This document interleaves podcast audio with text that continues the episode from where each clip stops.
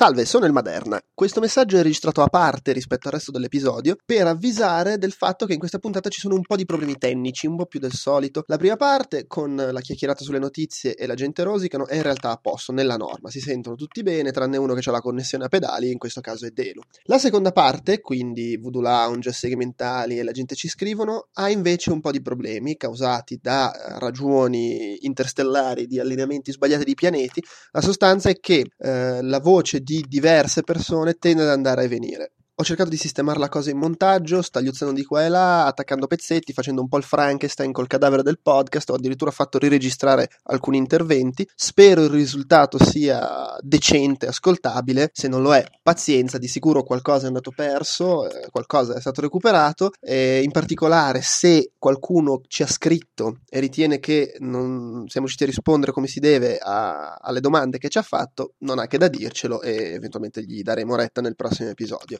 Direi che è tutto, buon ascolto nei limiti del possibile.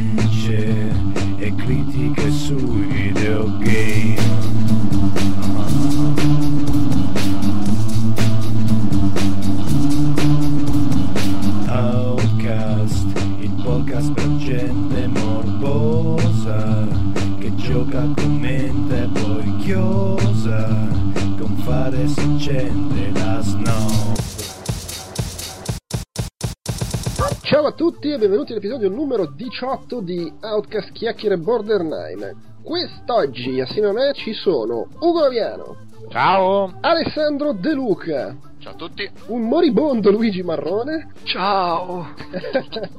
Ma è Fantozzi! e in punto di morte lui diventa Fantozzi. Eh, succede questa cosa. In paradiso, spero. Div- diventa Fantozzi in paradiso, beh, comunque poi non finisce benissimo. Dovrebbe esserci anche Fabio Bortotti, che però è in ritardo, come al solito, arriverà magari più tardi. Doveva esserci anche Davide Giulivi, ma qua ci paccano tutti, è veramente uno schifo. Basta, basta, non lo Ma facciamo anche più. sto- Fotone, Fotone non ha detto No, che... Fotone siamo, ne, abbiamo, ne abbiamo discusso. no, beh, è che lui in realtà preferisce partecipare ad Outcast Magazine. Beh, vuole parlare dei giochi. Va bene, ma, ma lo posso capire, eh, però a me manca un po', un po' questa, questa roba della bromance quotidiana quando con i problemi di connessione, le cose, mi sento un po' la, la moglie del marinaio che ma è tornato Eh. questo bastimento? No, no signora, sta ancora ad Honolulu. Cominciamo a parlare delle notizie che cioè De Luca è fantastico, da quando l'ho tirato dentro c'è qualcuno che mette notizie continuamente. Bisogna dire che lo faceva anche Surbo. Eh, ma... Però Ma- bisogna anche dire che secondo me hai notato che c'è un altro che lo fa e hai un po' abbassato il ritmo. Sì, no, ma poi Bello è talmente vigoroso, è, è pronto, è carico, è la carne fresca, tutta entusiasmata, poi c'ha tutto il suo ardore dell'internet addosso, incredibile, guarda, vedi che paga. No, non è, è inutile che mi par- che parli bene, che cerchi di indorare la pillola. Ci- mi ricordo No, no. benissimo che potrei essere a giocare a Diablo 3 invece di stare qui, però. oh. No, ma sto dicendo esattamente quello, che sei un infogliato di merda, ma tu l'hai letta come un complimento. Io volevo, però, ok, dai. Tra, tra l'altro tu devi No. fare la recensione di Diablo 3, quando cazzo la fai? Eh, domani, giuro, giuro in giuretto, Sì. ancora c'è sul cuore. Sì, sì, dicono tutti così. Beh, però puoi sempre dire che è colpa delle, delle non connessioni Sì, infatti, eh, l'errore 37. Esatto, sì, fai un filmato in cui urli. Va bene, eh, visto che ti vedo, ti vedo attivo, parli e il primo argomento in scaletta l'hai messo tu, vai, procedi. Eh, allora, questa è una notizia di un mesetto fa circa. In Giappone c'è stato un. Ci Eh, per, per i nostri standard è una notizia recente. recentissimo. Allora, A me, a me, signora, questo pesce sembra ancora fresco. Guardi, ce l'abbiamo qua da un mese, ma tiene, eh, il, tonno, il tonno resiste. Eh, un mesetto fa i due dei più grossi produttori di videogiochi e di contenuti sociali per eh, cellulari in Giappone, che sono Gri e Dena, hanno messo un limite mens- di spesa mensile per eh, i giochi, appunto i free to play, per bambini e eh, teenager, adolescenti. Il problema eh, sembrerebbe una cosa ovvia, però in Giappone il, tutti questi giochi sono giocati su cellulare e le spese erano direttamente detratte dall'abbonamento o comunque addebitate all'abbonamento o alla, alla, o alla carta prepagata. Quindi questi mm. gio- eh, con i giochi free to play e sociali questi ragazzini si mettono a spendere una tonnellata di soldi senza rendersene conto, erano praticamente soldi gratis per loro, per, eh, non, per avere più energia per eh, coltivare le, le piantagioni di, di, riso in uh, Farmville o, o, i giochi che hanno là e, se, e si sono ritrovati i genitori ad avere uh, una marea di soldi da pagare in bolletta. Questo è un problema che qui ancora non c'è perché questo il social gaming di questo genere non è ancora molto diffuso sui cellulari. Però su Facebook la cosa potrebbe diventare un problema nel, in futuro. Se mai ci fosse un modo per i ragazzini di avere accesso a soldi senza dover chiedere ai genitori. Nel momento, finché si tratta di dover andare dai genitori a chiedere ah mamma papà mi date il numero, il numero di carta di credito devo pagare un po' di soldi di crediti su Facebook vabbè ma scusa basta fregargliela dalla borsetta il problema, no il problema è allora il, la soluzione è stata mettere un limite di 5.000 yen per i minori di 16 anni che sono circa 50 euro e un limite di 10.000 yen per i minori di 20 anni, che sono 100 euro ovviamente. 20 eh, anni è, la, è l'età maggiore, tra l'altro, in Giappone. Quindi per ora il problema l'hanno aggirato così, però è, una, eh, è un problema che è, è, potrebbe esplodere da un momento all'altro, un po, come, un po' come quando era successo con le linee 144 in Italia, che la gente non sapeva bene cosa stava spendendo e si sono ritrovati milioni di, boll- milioni di lira, al, al tempo c'era ancora la lira sulle bollette. Eh, lei era cosa? Era sempre il figlio che si faceva le zaganelle.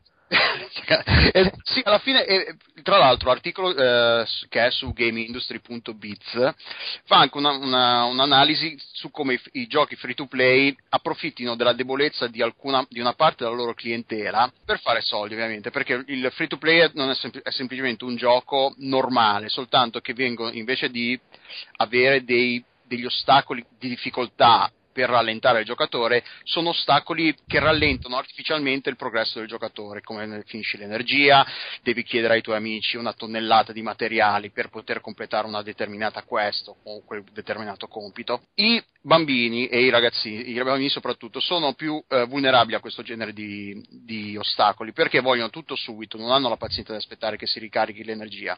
Quindi per loro è è quasi normale, cioè non avendo la percezione di quello che stanno facendo, spendere, non so, 2, 3, 4 euro per un po' di energia, ma, è, ma cosa vuoi che siano? 2 euro oggi, 2, 2 euro domani si ritrovano ad avere 200-300 sterline di eh, 200-300 euro sulla bolletta in, in, men che non si dica.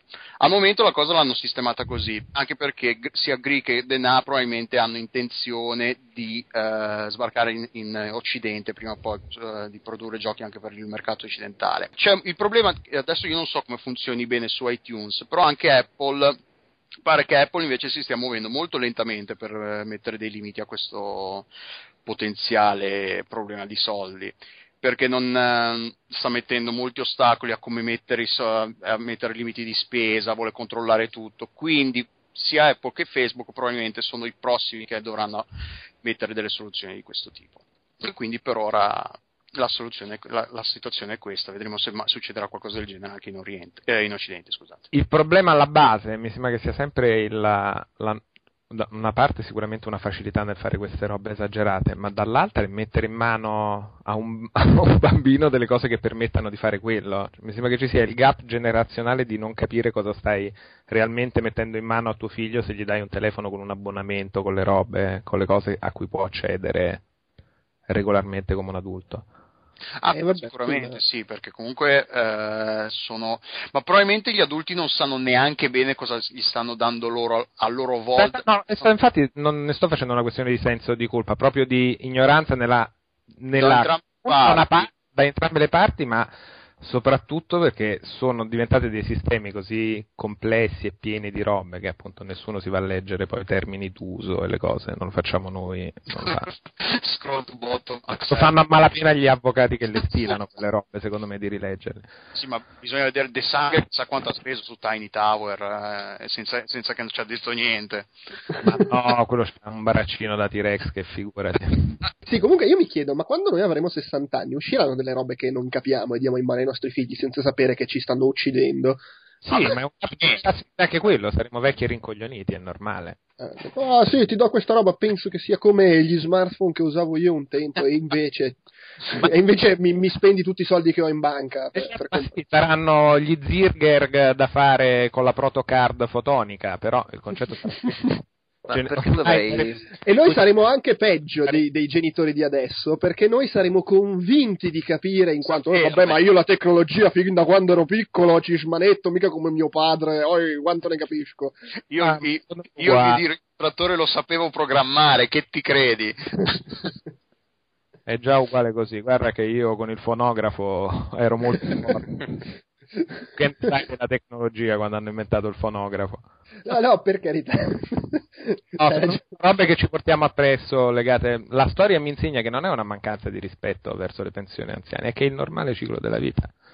Ah, ricordo una generazione di anziani nella storia che sia stata particolarmente sveglia e attenta alle cose moderne in tono col mood odierno. È il, è, il, è il, grande cerchio della vita, come ci insegna il Re Leone. I vecchi sono tutti rincoglioniti. Esatto. È questo no, il significato. Della... e quelli in mezzo un po' tutti supponenti e quelli prima peggio che neanche educati. è un po' da vecchio questa affermazione finale, eh? neanche educati. Io sono assolutamente un vecchio. okay. Bene, dai, andiamo avanti. Auto, dimmi scusa, mi stanno chiamando Lorenzo Antonelli e Fabio sì, Portolotti e Quedex. Eh, la madonna. l'invasione, l'invasione. l'invasione, ma so, il sindacalista Quedex. Allora, eh, abbiamo tirato dentro Davide Giulivi, è arrivato, ciao Quedex. Eh, ciao a tutti. E giusto in tempo per il secondo argomento, una roba di cui avevamo già parlato, avevamo parlato dell'episodio precedente della vicenda, ovvero del fatto che pareva lo sviluppo di Prey 2 fosse stato bloccato, il gioco cancellato. Eh, invece poi, eh, un mesetto fa, eh, Zenimax ha pubblicato insomma, un comunicato stampa in cui diceva no, è solo rinviato all'anno prossimo, vogliamo fare un gioco della Madonna, non ci soddisfava, uscirà quando sarà pronto, eccetera. Dopodiché, cosa è successo? Che è spuntata un, una gola profonda che sostiene che in realtà lo sviluppo si è bloccato perché Human Head, lo sviluppatore, ha deciso di scioperare che non è esattamente una roba che succede spesso nel, nel settore dei videogiochi, visto che come, come, come, chi è che me lo suggeriva prima? Io, Beh, che non esistono i sindacati, non esiste neanche una voce di Delu, però vabbè. e... ha fatto proprio un bip adesso. Sì, eh, se sei nella, nella matrice. ci, ci, parli da dentro uno scheletro metallico. No, sembra Eve di Wall-E. adesso si sentiva bene la risata. Eh, non capisco. Adesso bene, adesso bene. E magari c'è la linea che fa gli scherzi. Comunque andiamo avanti. In pratica, eh, Humanhead non era soddisfatta delle condizioni contrattuali con Zenimax, probabilmente non lo è ancora. Hanno deciso di fermare lo sviluppo di loro iniziativa. Eh, leggo qua che qualcuno è anche rimasto a casa, è stato licenziato, ma speravano, dai, poi ci, si, rineg- si rinegozia il contratto, le condizioni saranno migliori e ritroviamo il nostro lavoro e per l'inizio di marzo le cose sembravano migliorare e dopodiché, sempre secondo questa voce, sempre quindi le fonti vai a sapere quanto sono affidabili e non se ne è più saputo nulla. sì, comunque no, non ci sono stati sviluppi, ho controllato un po' online, l'ultima notizia è questa qua del, della gola profonda che ha vuotato il sacco, però... Oh. E, e, e Zenimax ovviamente no comment, l'unica cosa che diciamo è che la pubblicazione è rinviata l'anno prossimo e basta, fine. E quindi eh, non, non, so se è una notizia positiva, cioè nel senso, secondo l'altra volta c'eravamo un po', oh che peccato, per i due cancellato, così, non so, è uno spiraglio positivo o è ancora peggio questo sviluppo? Boh, eh, non è un positivo dal punto di vista de, de, di come vengono trattati gli sviluppatori, che sicuramente sono di solito quelli che hanno meno potere nel rapporto tra sviluppatori e publisher però per il gioco, boh, sicuramente non è, non, non è positiva perché il gioco fin- rischia di essere passato a qualcun altro che le, condizioni di lavoro pessime le accetta e, e, finisce, e viene finito in fretta e furia come viene, viene eh, un po' come successe. Lo con... faranno finire a Gearbox. A Gearbox. No, chi è che aveva preso? Cos'era? Modern Warfare 2 che c'era stato il casino a Infinity World e poi hanno tirato dentro. Cos'era Sledgehammer e qualcun altro, non mi ricordo. Sì, per il multi sono divisi i compiti tra singoli sì. multi. Vabbè, Quindi, boh, vediamo. Il gioco, boh, peccato perché il primo era molto carino, per quanto avesse, fosse un po', avesse questa cosa che non si poteva morire, non mi ricordo, non riuscivo mai a morire in quel gioco, mi, mi ricordo, ah sì, che morivi e poi ti curavano gli uccellini nel paradiso e tornavi in gioco, qualcosa del genere. È come sì, in pratica, sì, mm, era, c'era una sorta di livellino bonus, eh, segavi gli uccellini, in più mm, riuscivi a segare nel, nei pochi secondi del livellino, più tornavi in vita con energia. Ah, ecco, sì, sì, esatto, esatto. Quindi era impossibile morire, però il gioco era carino, la cosa dello spostamento di gravità e di, di, prospettiva che a volte ti faceva venire un po' la, la nausea, era, era, ben realizzato. Cioè, io mi ero divertito. Quindi Prey citava New Zealand Story, in cui ricordo quando morivi andavi nel livello del paradiso Sono sicuro Palese. che è stata di, fonte di ispirazione per quel livello. Comunque le cose che, ah, che, si, che, si, ribellano sindacalmente eroici ragazzi. Il fatto che veng- siano stati anche licenziati per questo è un po' meno positivo. Però. eh sì, perché non, non, avendo comunque nessuna forma di tutela, eh, gli dicono eh, ciao, grazie. Mi sembra più una giocata di potere tra lo sviluppatore e il publisher che è finita, boh, poi non si sa com'è finita, perché appunto poi voci profonde cose, però è è un rischio che si prende lo sviluppatore perché prova a forzare le mani volendo cambiare le condizioni del contratto che probabilmente ha fatto prima e magari con tutte le ragioni del caso perché le milestone che vengono chieste magari sono esagerate o il team non ce la fa o quello che vuoi o magari sono inique, vai a sapere mi chiedo quanto puoi realmente avere peso a quella roba, cioè là sta al publisher dire sai che c'è, sì forse hai ragione, possiamo oppure dire mm, e invece i soldi li eh diamo, visto che vai a chiedere i, i soldi per sviluppare il gioco, poi è il publisher che ce li mette e se pensa che tu magari non stia facendo un buon lavoro, in entrambi i casi non so come dire, il publisher avrà pure il suo diritto dire, di dire secondo me per come siamo messi non state facendo un lavoro soddisfacente, magari sono entrambe le cose. Sì, poi la base, premesso che vabbè, non sappiamo le condizioni, non sappiamo una fava, e quindi non sappiamo neanche se è vero, per cui no. figurati. Ma, e vabbè, comunque se è vero, bravi, stima loro che ci provano e tutto. Detto questo, insomma, se i creatori di Call of Duty sono stati mandati a fanculo ed è finita in tribunale, dubito che i creatori di Prey abbiano particolarmente più potere. No, sì. Ah, no, no, no, no, no, questi non sono i, i creatori, perché comunque eh, cos'era? Cos'era Human Head abbiamo detto sì, vabbè gli sviluppatori di Precambia cioè voglio dire secondo me il, il, Zenimax che aveva il gioco il, il, il marchio mm. di proprio sì, sì, certo. gli ha detto ah, sentite ce lo fate probabilmente gli avranno offerto però cioè alla fine se, se, loro hanno firmato un contratto e poi si rendono conto che eh, il contratto non va più bene non so come chi possa avere ragione in una cosa del genere. Ah, no, bisogna vedere legalmente chi ha capacità di dire eh, infatti, cosa e a che punto della discussione dei lavori. Il contratto è dire in inadempienza, non, non state facendo quello gli, per cui vi, abbiamo, vi, stiamo pagando, ciao e grazie, però bisogna, cioè, senza sapere i dettagli della cosa si può, si sì, immaginare e, e nient'altro. C'era stato, la voce precedente era che era stato rimandato visto le scarse vendite di Range, dato che basava stesso, era basato sullo stesso motore, qualcuno aveva fatto questa questa, detto questa cosa, magari non una cazzata detta dai giornali, eccetera. Questa mi sembra punto... più una cazzata, cioè l'idea che, però appunto, opinione mia personale, l'idea che uno sviluppatore che ha un motore grafico comunque che va che gira, che siccome Rage non è andato bene decide no, ripartiamo da zero con un nuovo motore grafico, anche se questo può fare delle robe, no, il gioco allora non può andare, mi sembra un po', un po', un po no, assolutamente magari decidono di scimmie, chi lo sa. Eh, comunque il fatto che insomma, è inaccettabile che non abbiano nessuna tutela insomma, facciamo qualche cosa per questi sviluppatori. Cioè, creiamogli un sindacato.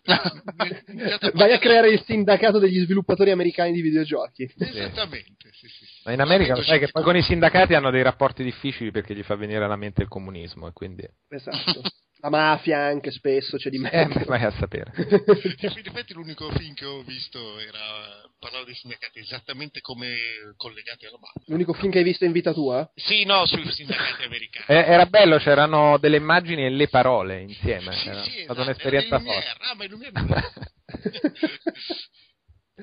Vabbè, dai, andiamo avanti. Eh, andiamo avanti, c'è un nuovo argomento di Alessandro che ha proposto, ha messo in scaletta, vai, parla. Eh, altra, altra, notizia di un mesetto fa, come vedete io eh, vabbè, ho lavorato basta. fino a un mesetto fa e poi ho, ho, vissuto di rendita sapendo che non avrei dovuto parlare per, di tanto altro. A fine aprile eh, Nintendo ha annunciato la prima perdita annuale da, eh, non mi ricordo, forse nella loro storia, forse qualcosa del genere. La perdita era anni tipo. Eh, la, la, la, perdita è pari a 531 milioni di dollari, che in euro fa circa 400, 416 milioni di dollari eh, di euro, scusate. Senti, è chiaramente Ugo che sta cercando di sabotare quello che, che parla male di Nintendo e, e, la, e, la, voce va via. Sì, ho io un robottino qua, tipo una bambolina voodoo tecnologica che quando la punzi chiudello parla robotico e male. Comunque 531 milioni di dollari pari a 416 milioni di euro. E, ma probabilmente c'è anche un tablet. Ascolta, Alessandro, sembra di avere in chat Max Hedrum. ma si sente così male? si sente bene. Pianeta Terra. Io. Nintendo ha, ha, riportato la prima perdita da, non so, da un milione di anni eh, di pari a 531 milioni di dollari, che, che sono 416 milioni di euro. Ora, il problema è dovuto probabilmente a molte cause, tra le quali sicuramente il lancio del 3DS che non sta andando bene quanto avrebbero sperato. Non stanno facendo soldi come speravano sulla nuova console che sta vendendo meno di, delle previsioni e ma sicuramente le cause sono anche da ricercare nella forte concorrenza di eh, cellulari come iPhone e, e, le piattaforme basate su Android e i tablet, sempre basati sugli stessi, sugli stessi servizi operativi, eh, sistemi operativi. A, a, fronte di queste perdite, alcuni eh, esperti del settore, ma più che, più che, esperti del settore, esperti finanziari, quindi banchieri e gente che lavora nelle, nelle società di investimento, sta cominciando a ventilare l'ipotesi che Nintendo debba cominciare a pubblicare i propri giochi su piattaforme diverse da quelle eh, pro- prodotte in casa, quindi a cominciare a fare giochi per iPhone e telefonini per, basati su Android. La cosa ovviamente farà inorridire i, i fan di Nintendo, però è anche in, è anche in dubbio che a meno che Nintendo non faccia, faccia uscire un proprio, un proprio smartphone quindi vada a stabilire la propria presenza su quella, quel settore di mercato, le console, come dimostrano anche le basse vendite della, eh, di PS Vita, le console portatili viene a pensare che ormai la, delle, la, ragione di esistere delle console portatili non esista più perché giocare su un 3DS o una PS Vita quando si può fare avere un solo eh, strumento o comunque un solo terminale in tasca o in borsa che fa tutto quello che, che, su cui possiamo giocare, possiamo anche telefonare, possiamo anche controllare la nostra posta elettronica senza problemi. Bisogna vedere se mai succederà questa cosa. Tra l'altro il Wii U prima o poi dovrà uscire e anche lì eh, la Nintendo sarà messa sotto forte pressione perché anche perché non si sa bene quanto costerà eh, gli analisti dicono che tre, un prezzo di 300 dollari sarebbe troppo alto, che nessuno lo, compra, lo comprerebbe ma si, si, si, qualcosa sostiene anche che il prezzo minimo per andare in pari, in pari sarebbe 350 dollari per eh, Nintendo. E come si sa, Nintendo ha sempre fatto soldi sull'hardware, non ha mai venduto un hardware sotto costa al lancio. Bisogna vedere se, co- cosa succederà in futuro. Eh, Nintendo non è più nella posizione di potere, che, di forza che era in, in passato, quindi dovrà adattare le proprie strategie sicuramente. A sto giro no, non fa più soldi sull'hardware. Ah no, non penso, perché adesso no, le sono... ha dim- ha, quando ha fatto il taglio del prezzo del 3DS ha iniziato a venderlo in, uh, in svantaggio, diciamo, sul costo produttivo. Ecco, e quanto costa adesso il 3DS? Bella domanda. 199. che non è che è già eh, abbastanza. Eh, attenzione, eh. è il capodatore della rivista ufficiale di. Ma appunto che mi perdo su queste robe, comprando sempre come un pollo al lancio. Dopo... tu quanto non segui col, con, lo, con disprezzo, non dai più retta.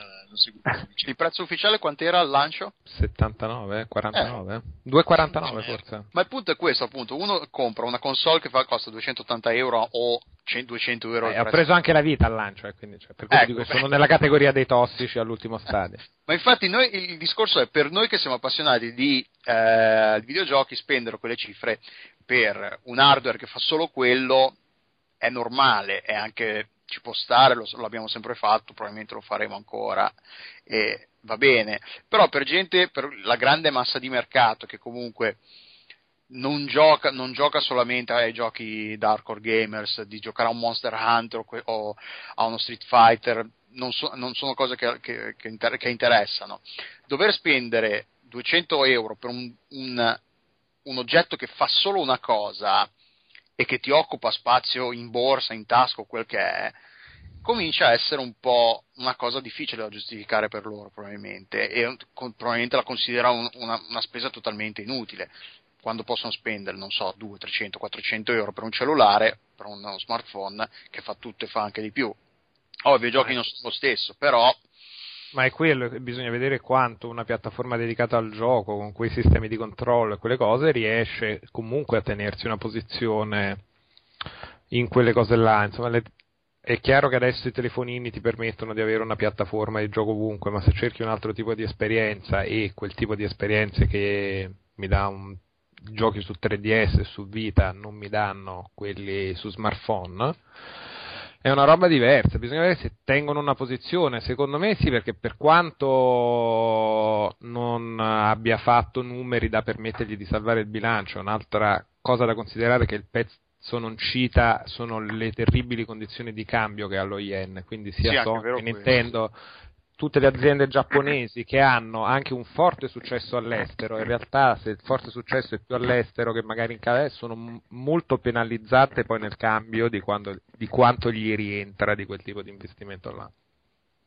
E questo è stata una roba disastrosa per tutte le aziende giapponesi, cioè dalla prima all'ultima che si occupano di robe esportate fuori.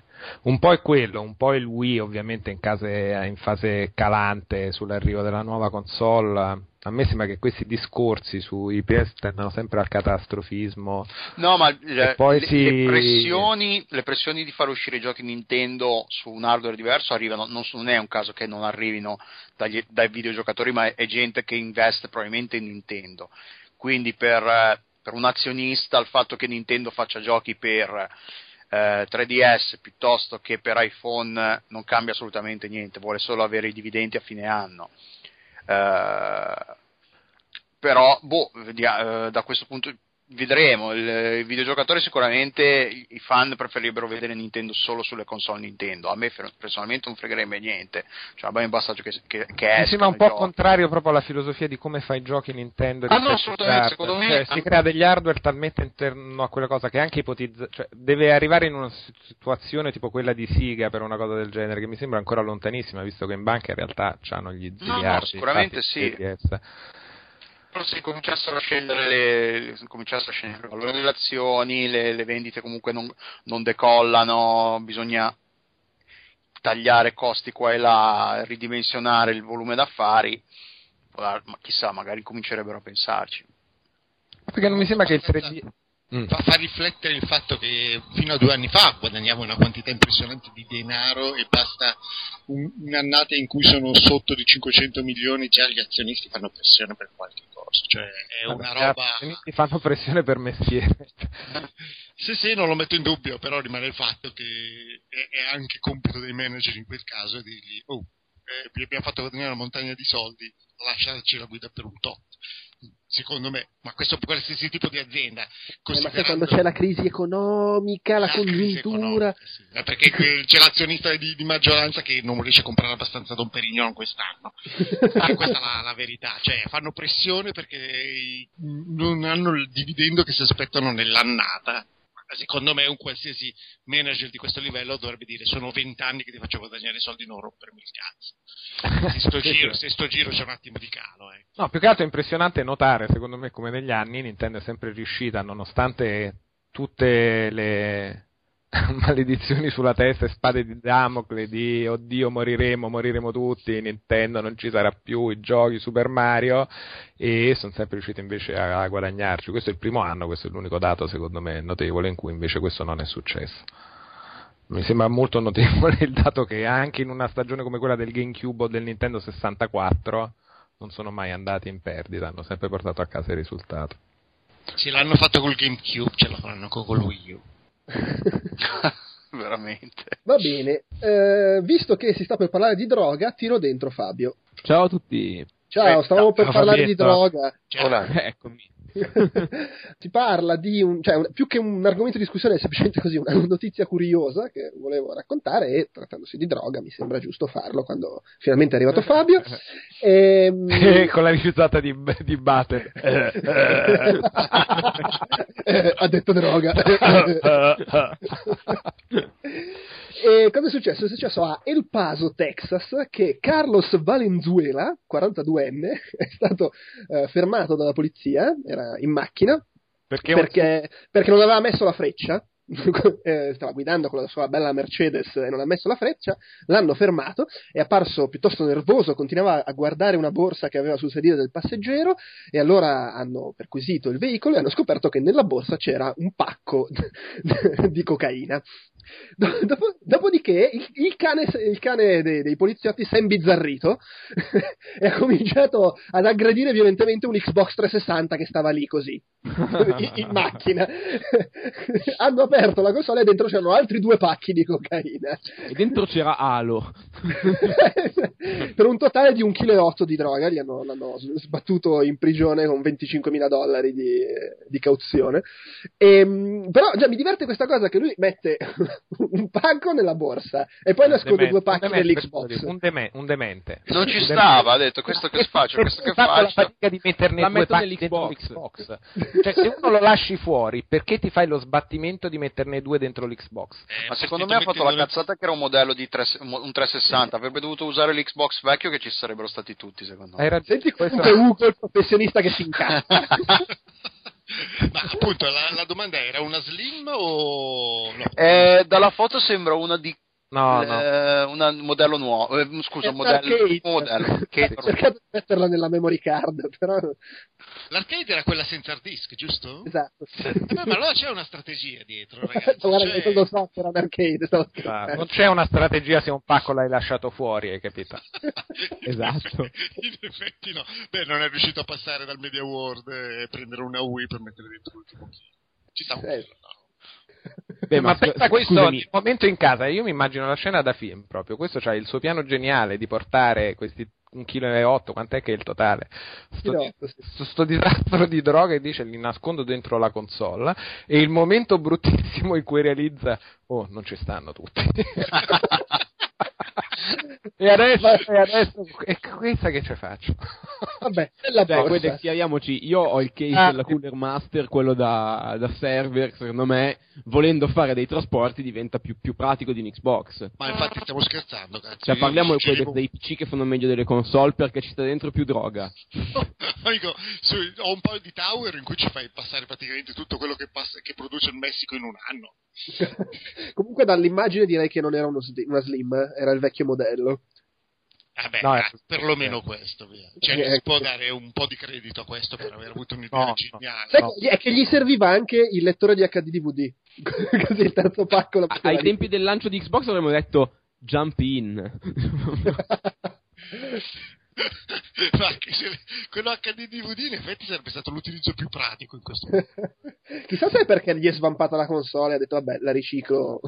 Era quello per cui l'avevano progettato comunque il lettore HD DVD per metterci la droga dentro. Esatto. Cioè, okay. la, cosa, la notizia fondamentale per i nostri ascoltatori è che dopo che ci ha messo la cocaina, la 360 ha ricominciato a funzionare. o quantomeno lui era convinto che funzionasse. Mettiamola così. Va bene, dai, andiamo avanti. Eh, Delu, spiegaci come mai dovremmo volere sentirti parlare di EVE Online. allora, tra le tante malattie videoludiche che io ho, ho anche quella di giocare a EVE Online. EVE Online è eh, il sandbox per eccellenza, nel senso che cioè, gli sviluppatori CCP, questo gruppo di ragazzi islandesi e non solo ormai, ha creato questo, questo enorme gioco in cui non ci sono regole alla parte, la regola è puoi fare tutto quello che vuoi. Tra le cose che adesso, adesso hanno, i giocatori hanno deciso di fare. Guarda che tutto quello che vuoi è un, po', è un, po', è un po', ampia come. No, nel senso. Sai come finisce se dice ai giocatori che possono fare quello che vogliono? No, è vero, ma lì è, ve- è davvero così, nel senso che veramente il gioco, i giocatori possono Posso fare, fare quello che voglio? Esatto, sì. Tu cosa potresti fare? Tipo cioè, non giocare Puoi, sì, ovviamente, puoi anche decidere di non giocare. Posso andare con il mio personaggio nel negozio di videogiochi spaziali, comprare Super Mario Galaxy 3 e giocarlo. Fermo, puoi fare quello che vuoi nell'ambiente nei limiti di quello che offre il gioco, non ci eh, sono allora, regole. Vabbè, Pre- eh, vabbè adesso state eh, a parlare. buttare dei pezzi nei limiti che ti dice il gioco. Sono... Scusa, eh, ma in tutti i giochi puoi fare quello che vuoi nei limiti che ti, oh, ti dà il gioco. No, quello che è... sono le regole nei giochi, pensa un po'. Ah, madonna, quanto li sto odiando in questo allora, non c'è una storia, non c'è niente una, so, c'è una serie di missioni, in Eve c'è una serie di missioni che uno può fare, però tutto il contenuto de, di Eve è creato dal giocatore, sono i giocatori che eh, si alleano tra di, eh, tra di, loro in corporazioni che diventano alleanze, sono loro che si dichiarano guerra l'un l'altro e la storia di che tra l'altro è la storia di un unico server da quando è creato il gioco, è stato creato il gioco, è, è, è, tutta creata dai giocatori, non ci sono interventi della, degli sviluppatori, non ci sono input da parte degli sviluppatori che dicono ok, creiamo questo boss come può essere in un World of Warcraft a caso e tutti andrete lì a, a distruggere quel boss. No, eh, viene solo creato uno spazio che viene con, eh, eh, definito eh, conquistabile e i giocatori vivono in, in, quello spazio conquistabile facendo quello che vogliono. In questo caso, una delle aree di Eve che è di quelle considerate in alta sicurezza, quindi c'è la polizia, ci sono tutte le forze di sicurezza, è una zona relativamente sicura ed è una, si chiama Gita e in quella zona lì quella zona è considerata un po' il centro commerciale di Eve. Tutti comprano e vendono in quella zona lì perché è più o meno al centro del, dell'universo del, di gioco ed è più facilmente raggiungibile da, tutta, da tutte le parti del, dell'universo. Un gruppo, una delle più grandi alleanze del gioco, i Goon, hanno deciso di dichiarare guerra a Gita quindi di andare con le navi e distruggere tutto quello che passava dalle navi. Quindi si parla di i cosiddetti jump freighter, che sono queste navi enormi che, cargo che portano centinaia di milioni di cu- metri cubi di, di, merci, del valore di miliardi di ISK. E, si parla, gli ISK sono venduti normalmente sul mercato sul mercato attraverso un sistema di, eh, di compravendita sanzionato da, da, dagli sviluppatori. Si parla, eh, sono 600 milioni sono circa 25 euro, quindi centinaia di miliardi di ISK loro andavano lì a distruggerli e hanno deciso così perché lo potevano fare. Gli sviluppatori, invece di preoccuparsi di questo evento che avrebbe potuto mandare all'aria l'economia del gioco, hanno deciso di farlo per una settimana. Gli sviluppatori erano contenti. Uno degli senior producer ha detto che era fucking awesome proprio intervistato da, da Eurogamer ha detto era, emozio- era emozionatissimo ha detto ma ah, questa è una figata cioè il, il, fatto che i giocatori decidono di distruggere quello che hanno creato così per il gusto e perché possono farlo. Noi glielo permettiamo e loro lo fanno. Sì, ma è, del, è, la caratteristica mi sembra più interessante che è emersa da Yves negli anni e dalla sua comunità, è proprio che è un gioco sulla, anche sulla lunghissima distanza che può portare a delle perdite colossali, perché una volta, finché si gioca in quattro è un conto, quando inizi ad avere appunto le corporazioni che coinvolgono x mila navi, x mila giocatori, x mila cose, quando ci sono quei furti clamorosi o quelle guerre clamorose, sì, e sì. se ne va in fumo il, il lavoro o il gioco, diciamo, di mesi di alcuni, è sempre un evento molto forte, anche perché appunto ci hai passato la vita sopra e vedere quella mancanza di sicurezza totale su quello che hai conquistato nel tempo, ma anche l'ambizione di poter fare la qualunque, mi sembra sia un po' il motore alla base di quella comunità. Il gioco funziona, eh, ma infatti quando le, si fanno gli scontri, le battaglie eh, tra le navi, non si fa il conto delle navi che hai distrutto, si, si fa il conto di quanti soldi hai perso tu e di quanti soldi hanno perso gli avversari, perché son, è, è un gioco capitalista sotto questo punto di vista. Sono i, che, eh, sono i, soldi che fanno girare il gioco. Senza soldi non compri le navi, senza no, le navi non puoi combattere. Se tu hai inflitto miliardi di perdita al tuo avversario, loro quei miliardi li dovranno rigenerare, li dovranno riguadagnare in qualche modo. E se non hanno i soldi, non, avranno, non, se non hanno i soldi non potranno ricomprarsi le navi per venire a combattere. È, è un Vabbè, gioco. È come nel mondo reale, eh. cioè, no, a un certo no, no, ma chi finisce quello, i soldi ha perso la guerra. È quello che funziona, per quello che piace tanto Eve eh, sotto tanti punti di vista, perché è una riproduzione per quanto possa il più reale possibile di mo- molti meccanismi del mondo reale. E... Tra l'altro eh, correggimi se sbaglio, io lo, non, non, ci ho mai giocato, non sono riuscito ad andare oltre al tutorial perché non sono tagliato per i mh, mm, giochi online di questo tipo, però ho sempre trovato interessantissimo sentire i, ra- i, proprio i racconti sì. di Eve. E a un certo punto, se non sbaglio, avevano rubato un cargo pieno di abbonamenti, mi ricordo male, che a un certo punto la, la, la, l'economia si era evoluta per il fatto che una delle robe che si scambiavano nel gioco erano questi buoni per giocare, cazzo ne so, un mese. Si chiamano uh, Plex, sono i Plex, Pilot License uh, Exchange qualcosa, sono i Plex. Praticamente se uh, compri una GTC, che un, sono i codici alfanumerici che ti danno diritto a 60 giorni di, di gioco. Una volta nel gioco tu puoi, div- puoi spezzare questa GTC e, co- e creare due Plex il Plex è un oggetto nel gioco, letteralmente, tu lo puoi vendere nel mercato, però devi, è un oggetto fisico, quindi lo devi trasferire eh, da una parte all'altra. Se tu lo vuoi vendere a gita e non sei a gita, devi portarcelo fisicamente.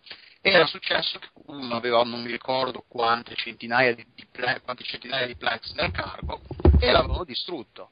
Ed, ed avevano trovato questo, questo tesoro, questo tesoretto di ISK dentro il cargo di questo poveraccio.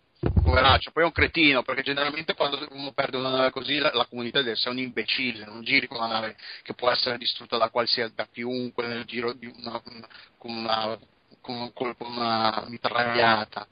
No, ma la storia di Eve è piena di storie, di eventi del genere, ci sono alleanze, le spie, tutte le alleanze hanno le spie, controspionaggio. È, è, è angosciante sentirti che parli di alleanze spie con la voce che è improvvisamente sì, sì. tornata camuffata. la spia anch'io, eh, quando, quindi devo nascondere la mia voce. No, è un gioco. Il, br- il, brutto di Eve è che è un gioco molto lento. La crescita del personaggio non è legata a quanto tempo tu spar- eh, spendi online, a quanti mostri uccidi.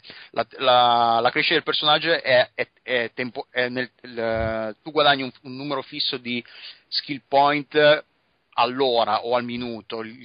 Non importa che tu sia online o offline, anche questo ah. è importante quindi il tuo personaggio continua a crescere anche se tu non sei online, devi solo ricordarti di impostare la coda di skill da, uh, da apprendere.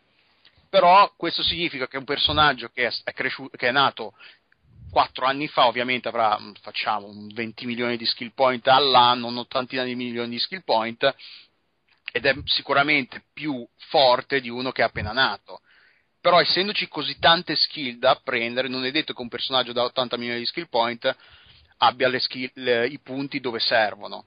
Quindi magari verrà comunque distrutto da uno che è specializzato, ne ha 15 milioni ne ha ed è specializzato.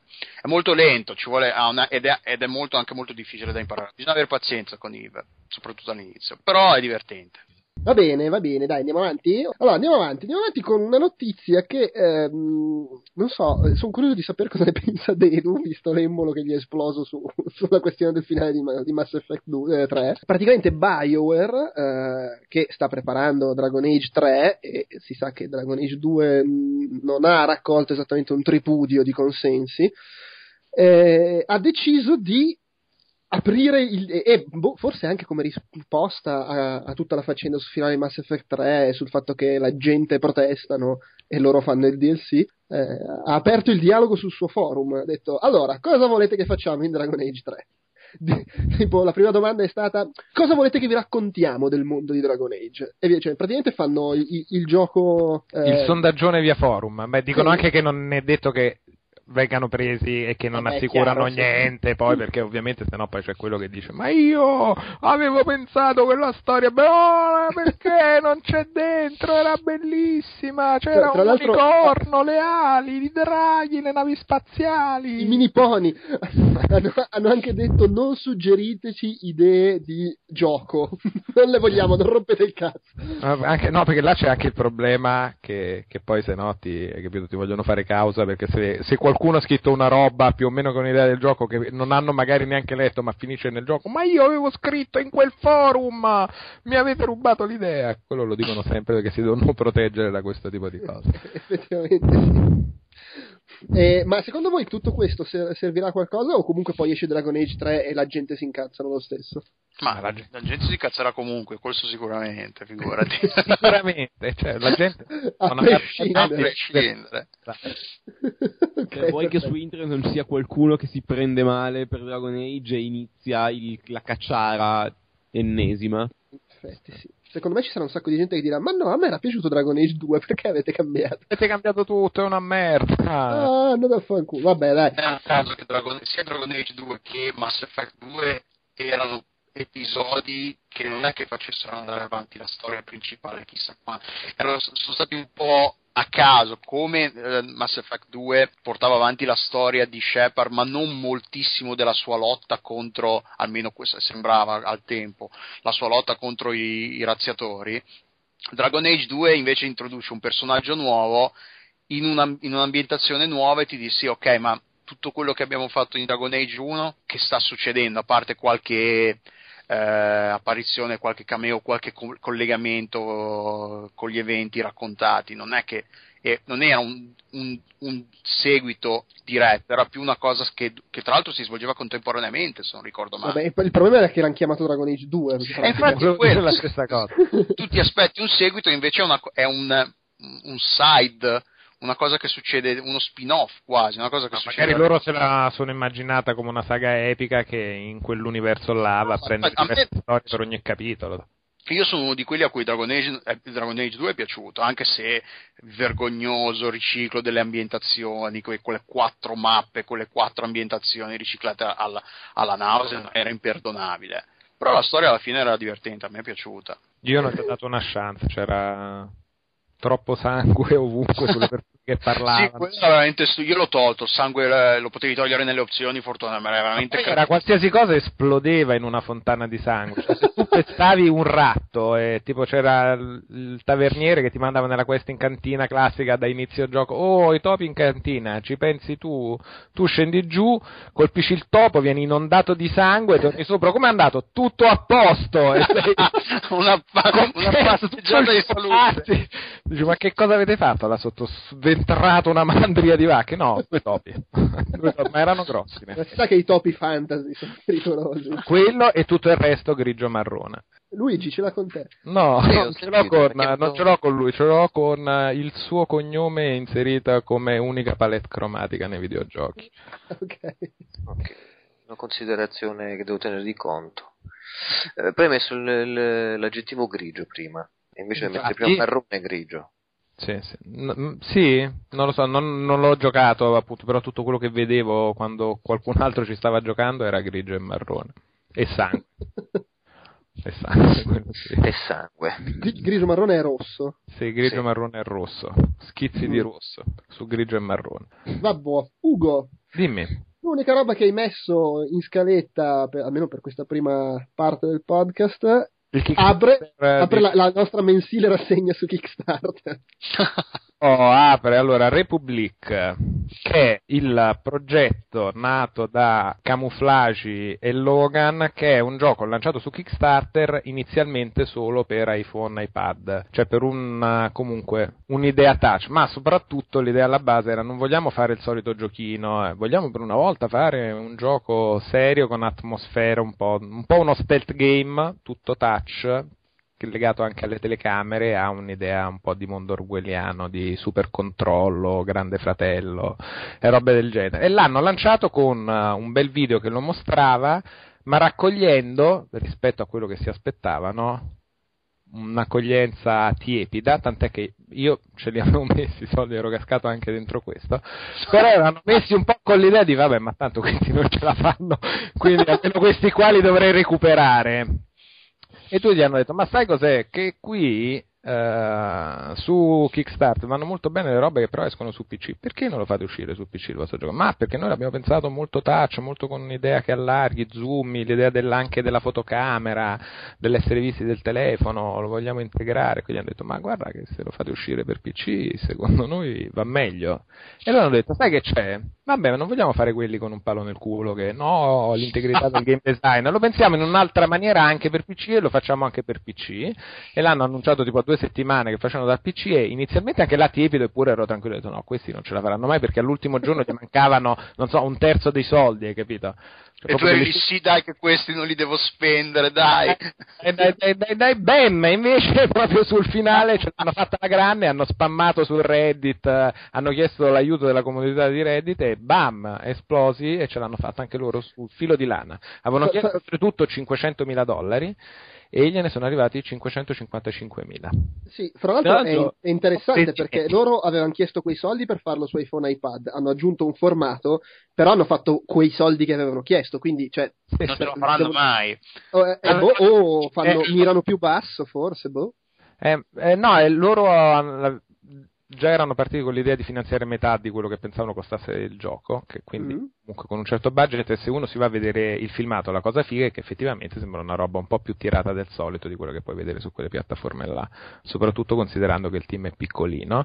E ad aiutarli nella grafica c'è quello studio che aveva lavorato alle intro filmate di Metal Gear Solid 4, quelle cose un po' che ci sono all'inizio tipo pubblicità proprio video Mhm.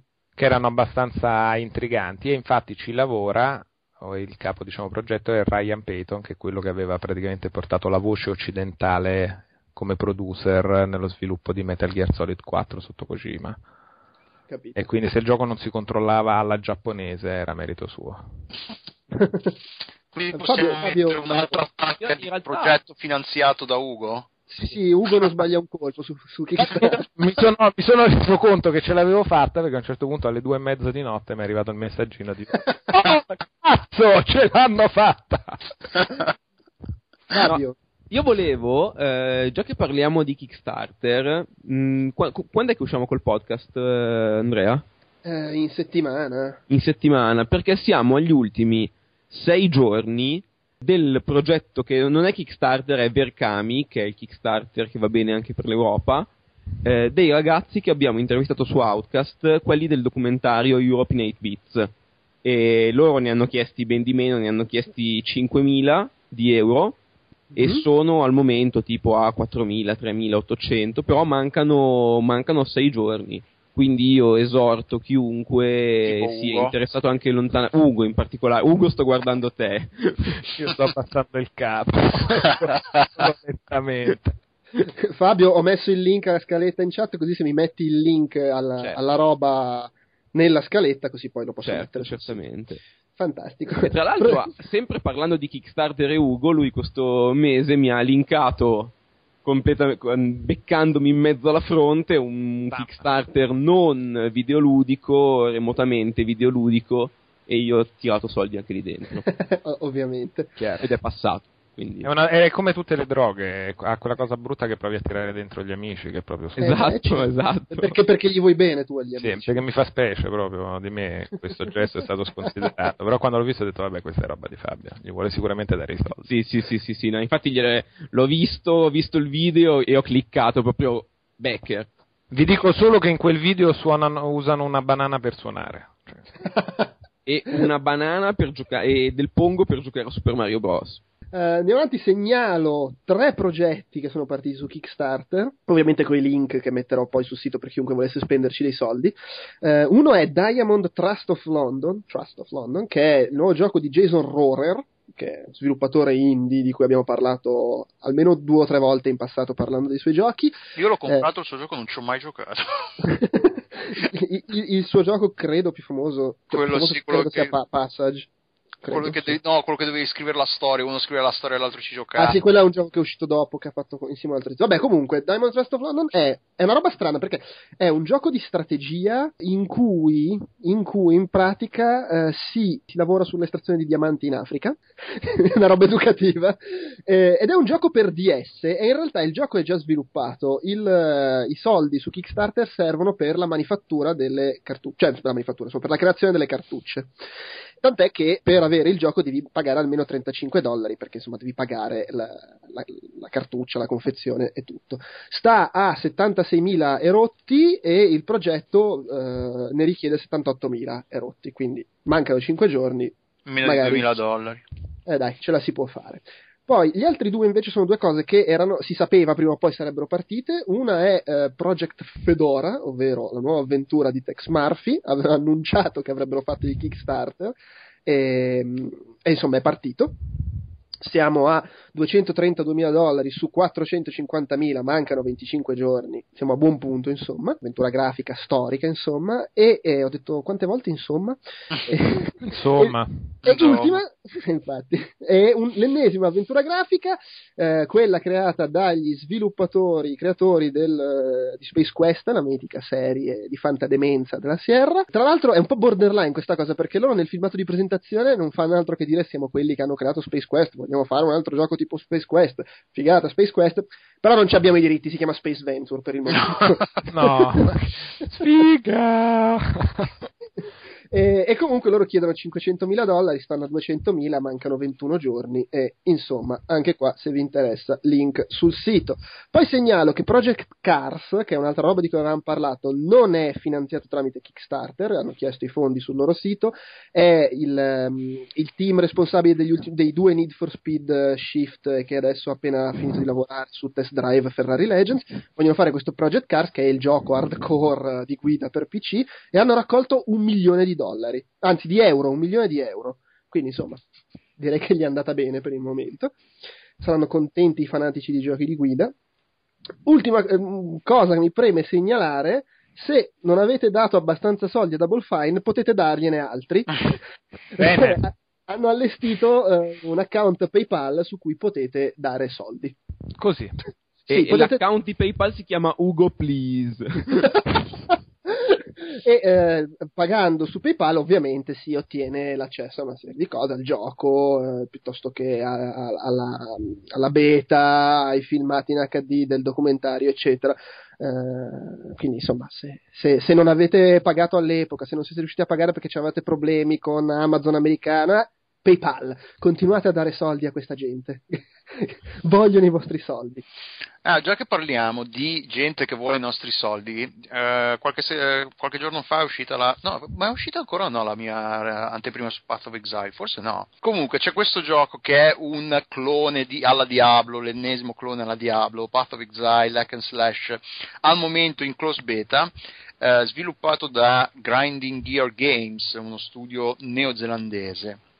Eh, il gioco al momento è in beta, sarà- quando uscirà sarà completamente gratuito e sarà finanziato dal- dalle solite microtransazioni. Le microtransazioni però loro le chiamano eh, microtransazioni etiche. Sì, sì, c'è scritto così sul, sul- sul loro sito, sono microtransazioni etiche perché eh, si potranno acquistare solo oggetti che modificano l'estetica del, del proprio personaggio, degli incantesimi, quindi magari eh, capigliature piuttosto che effetti dell'incantesimo, una palla di, di fuoco rossa piuttosto che verde, piuttosto che blu, queste cose così, ma non venderanno niente che possa essere considerato un, un vantaggio vero e proprio per il gioco, quindi niente, bo- niente boost per l'esperienza oppure spade magiche o cose del genere.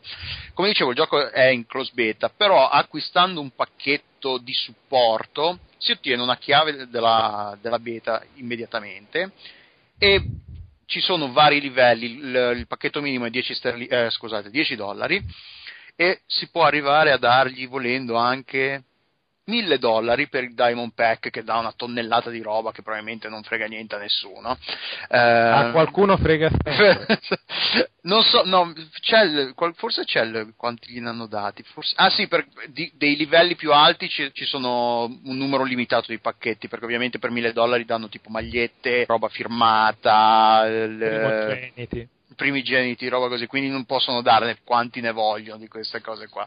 Comunque sì, se avete voglia di andare, il- metteremo il link per il sito, ne vale la pena, il gioco è carino e se avete 10 dollari da, da buttare via, perché no? Va bene, chiudiamo la faccenda Kickstarter segnalando questa iniziativa di Electronic Arts che risale appena a tre giorni fa. ah, tombolone, ma quando sarà in No. sarà almeno una settimana. Vabbè, comunque il ritardo di una settimana è sciambola per Infatti, noi. sciambola totale. E Electronic Arts ha dichiarato che ehm, i progetti creati totalmente, cioè insomma i progetti creati tramite crowdfunding, quindi insomma Kickstarter direi che en- rientra nella categoria, eh, pronti per la pubblicazione, cioè loro non ci vogliono mettere soldi né niente, eh, potranno essere distribuiti tramite Origin, il loro sistema di vendita online, eh, per tre mesi gratuitamente, nel senso che il creatore del gioco non dovrà pagare tariffe, tariffe ad Electronic Arts. Ovviamente, scaduto il terzo mese, invece ci saranno tutte le percentuali di soldi. Però è comunque metterci dei soldi in un modo o nell'altro. Nel senso, loro ci guadagnerebbero magari 30.000 euro, 50.000 euro, glieli regalano. Sì, sì, certamente, sì, sì. Cioè, le- è, un modo par- è un modo furbo di metterci dei soldi. Esattamente, sì, ed è chiaramente una manovra promozionale perché sono quelle cose che, ah, che bravi, supportano lo sviluppo che piace alla gente che piace. E, Beh, non solo, E, e- e aumentare magari anche il numero di iscritti a Origin. Eh, si iniziano ad esserci dei giochi, delle robe... Europa. Cioè, se inizio ad avere dei motivi validi per aprire Origin, magari lo inizio ad usare anch'io. Cioè, se Infatti è esserci una mossa- 5 giochi che sto giocando su Origin, eh, va bene. Sono tanti, nel senso, di solito Origin ha fatto. un- la curva di crescita di Origin è stata tipo il Monte Bianco quando è uscito Battlefield. Era Eh no, beh, ma infatti, e se però, immaginati tra un anno, che sto, un anno per dire, che sto giocando a Wasteland 2, all'avventura di Double Fine, a Carmageddon che non l'ho fondato perché non mi interessa, però tutte queste robe qua eh, inizi ad avere vari motivi per aprire Origin, che non Vero, sia eh, giocare a Battlefield. Rientra nella, poli- nella politica dei cinici bastardi di cui parlavamo poco tempo fa. Comunque sì, è funzionante, sono d'accordo. Beh, beh, beh, però insomma, eh, è sicuramente. Diamo per scontato che sia una mossa da cinici bastardi, però alla fine fanno una cosa positiva per chi crea i giochi, no? Assolutamente, Se, assolutamente. se dai un metodo in più di distribuzione, a meno che non faccia letteralmente schifo, perché no? Poi però passato il terzo mese chiedono l'80% delle, vendite. Ah, infatti non hanno specificato, è quella roba tipo strozzinaggio. Sì, c'è una tariffa speciale solo per chi entra. E curiosamente lo pubblicizzano in prima pagina soltanto a partire dall'81esimo giorno. Peraltro posso aggiungere una cosa, Project Cars non, è solo- non sarà solo per PC, viene proposto per PlayStation 3, 360 e Wii U anche. Ah, eh, Ma non per Mac. chiedo. Beh, peraltro è strano considerando è un progetto complesso, considerando che è una roba crowdfunding. Sì, ma soprattutto, c'è un- vabbè, immagino questi ci abbiano dei soldi anche loro, perché con un milione di dollari dubito ce lo fai un gioco multipiattaforma. Oppure fai una schifezza totale, ma insomma dagli screenshot e da- dagli intenti, vedo la lista delle, delle funzionalità che vogliono inserire, sembra una roba... Cioè, un Sì, sì, livello- sì, sì, sì, sì, ma è, È molto che- sulla- sul facciamo la roba seria della super guida che è l'autistico della guida gli riversa tutto il cervello sul suo volante in alluminio cromato. e poi ci giochi col pad del Wii U. Eh certo. Beh, però c'hai lo specchietto retrovisore in mano, eh. Eh sì. Ah, e chi, non, chi non toglierebbe lo sguardo dallo, da- dal televisore per vedere lo specchietto? Beh, però in realtà non è neanche così terribile. come- Hai capito come? Poi gio- Ci giochi col volante e il pad del Wii U lo appoggi sopra la TV che ti fa da specchietto retrovisore. Sono sic- la versione migliore sarà quella Wii U. Va bene, passiamo alla gente rosicano. oh, che bella rubrica.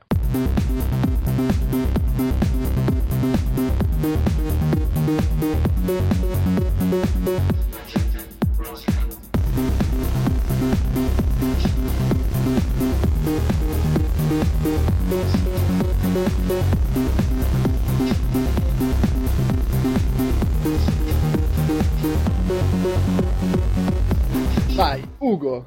Io, ah, giusto. Allora, L'altra cosa che hai messo in scaletta, che cazzo? Avevamo, eh, anche questa risale a parecchio tempo fa, ma mi ha molto divertito. Abbiamo parlato in più occasioni qui su Outcast di Peter Molidò, che è l'account fake, diciamo, satirico, con tutte le idee pazze di Peter Molino, che ultimamente ha fatto delle robe allucinanti, tra cui organizzare gem di programmazione in 24 ore delle idee lanciate sui tweet eh, dai partecipanti. Non l'hanno roba- organizzata per lui, ma non l'ha organizzata lui? Ah, forse per lui non l'ha organizzata lui. Cioè, Comunque, è stato di così figo, è piaciuto così tanto che hanno fatto la gem. Sì, perché lui è noto per questi messaggi surreali, ipotetici di un Peter Molyneux che in fase creativa prova a dire quelle sue frasi un po', un po' bislacchi. Ah, ma se in un gioco si potessero sentire le emozioni ma solo con gli occhi.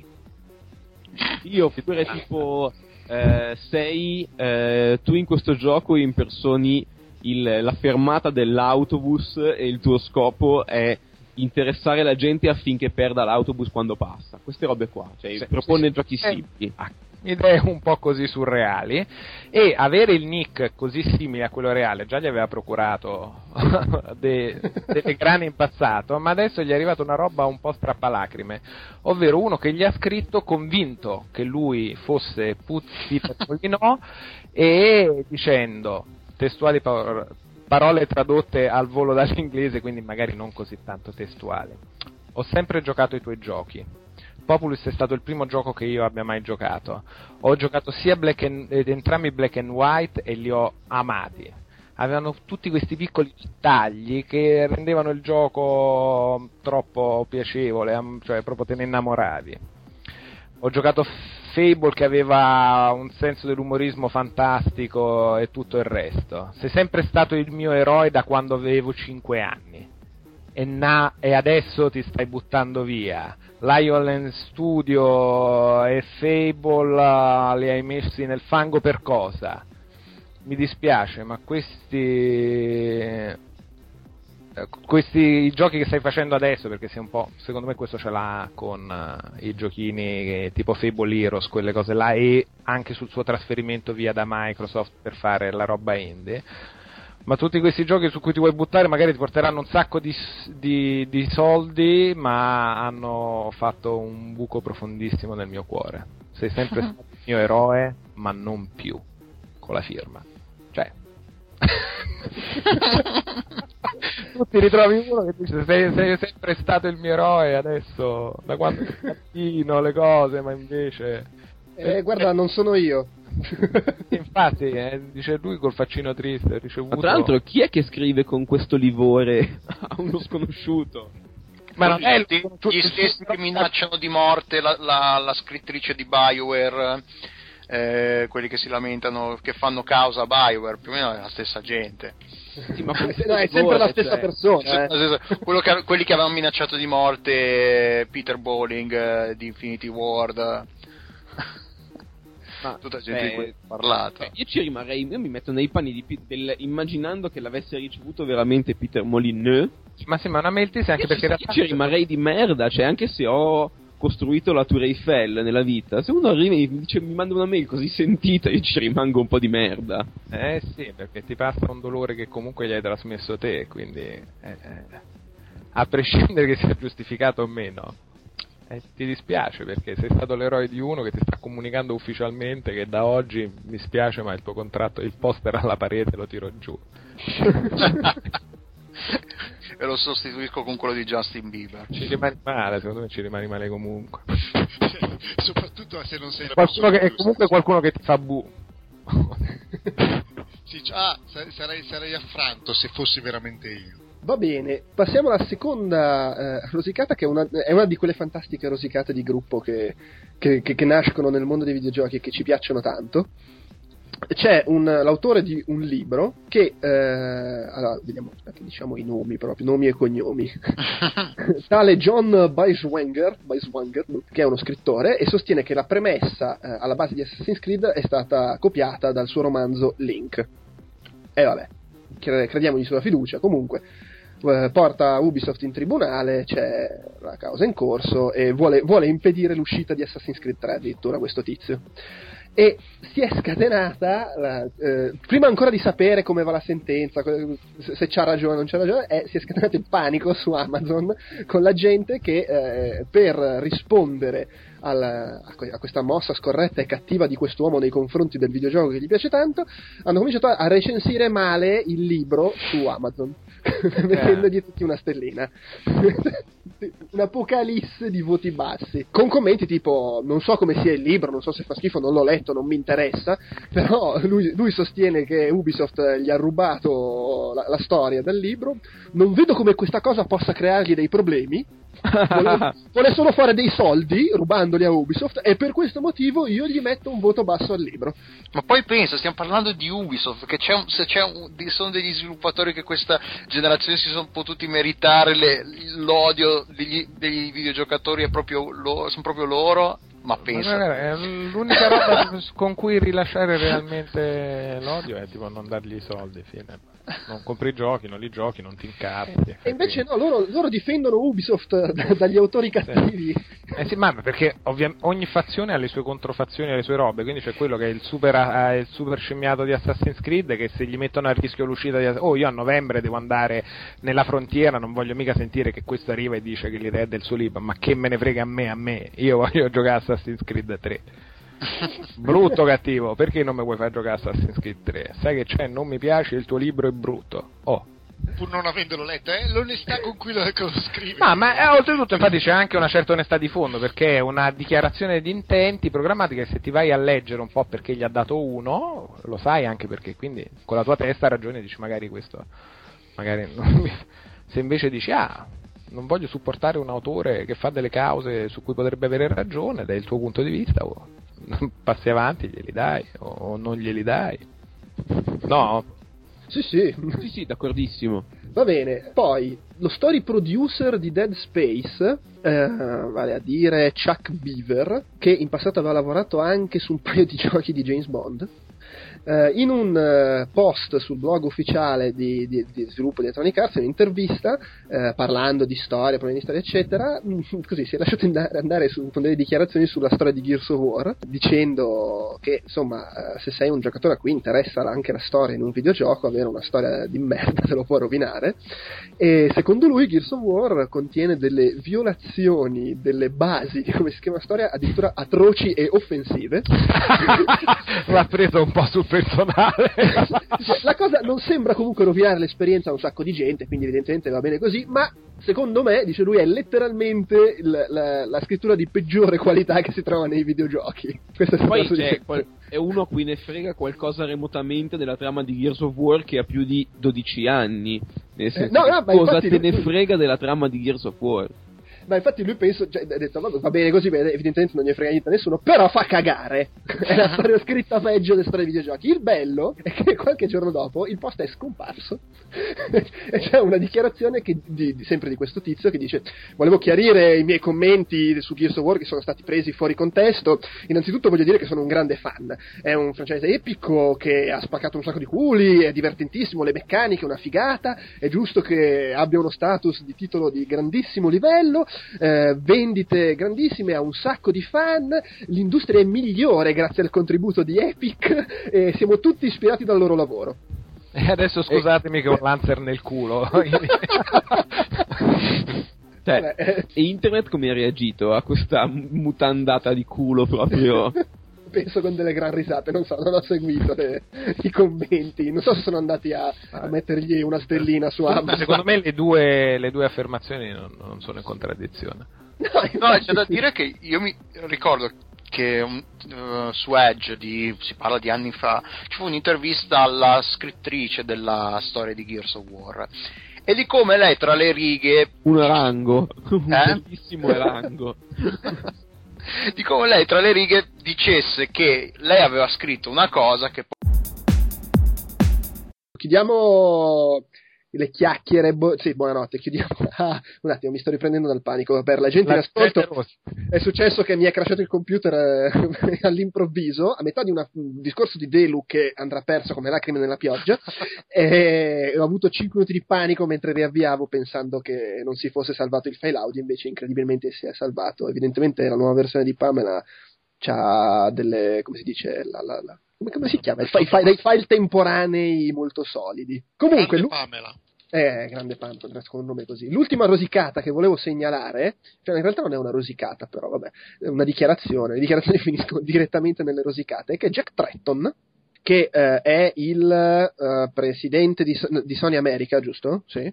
Ha detto eh, in, un- in- una chiacchierata con eh, Michael Pachter, quindi in realtà è Michael Pachter a sostenere che Jack Tretton abbia detto questo, ha detto che lui non è assolutamente contro l'usato, ritiene che sia eh, una cosa ottima per i consumatori e che sarebbe anti-consumatori bloccare il mercato dell'usato con i nuovi hardware. Certo, poi ha anche aggiunto, questa è la mia opinione, non è che necessariamente tutti in Sony la pensano come me.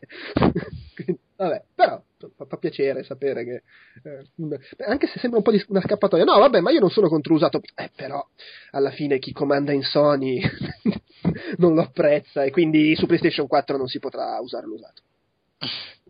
E non Sì, l'hanno licenziato ancora? no, stranamente no non l'hanno licenziato va bene eh, sopravvissuti no cosa Eh, lì, quella cosa di Minecraft 360 che l'hai saltata? ho saltato Minecraft 360 è vero ho saltato una rosicata scusa Ok. vai Dave raccontaci Al- la rosicata che ho saltato Allora, è uscito Minecraft 360 qualche, cos'è, un paio di settimane fa circa.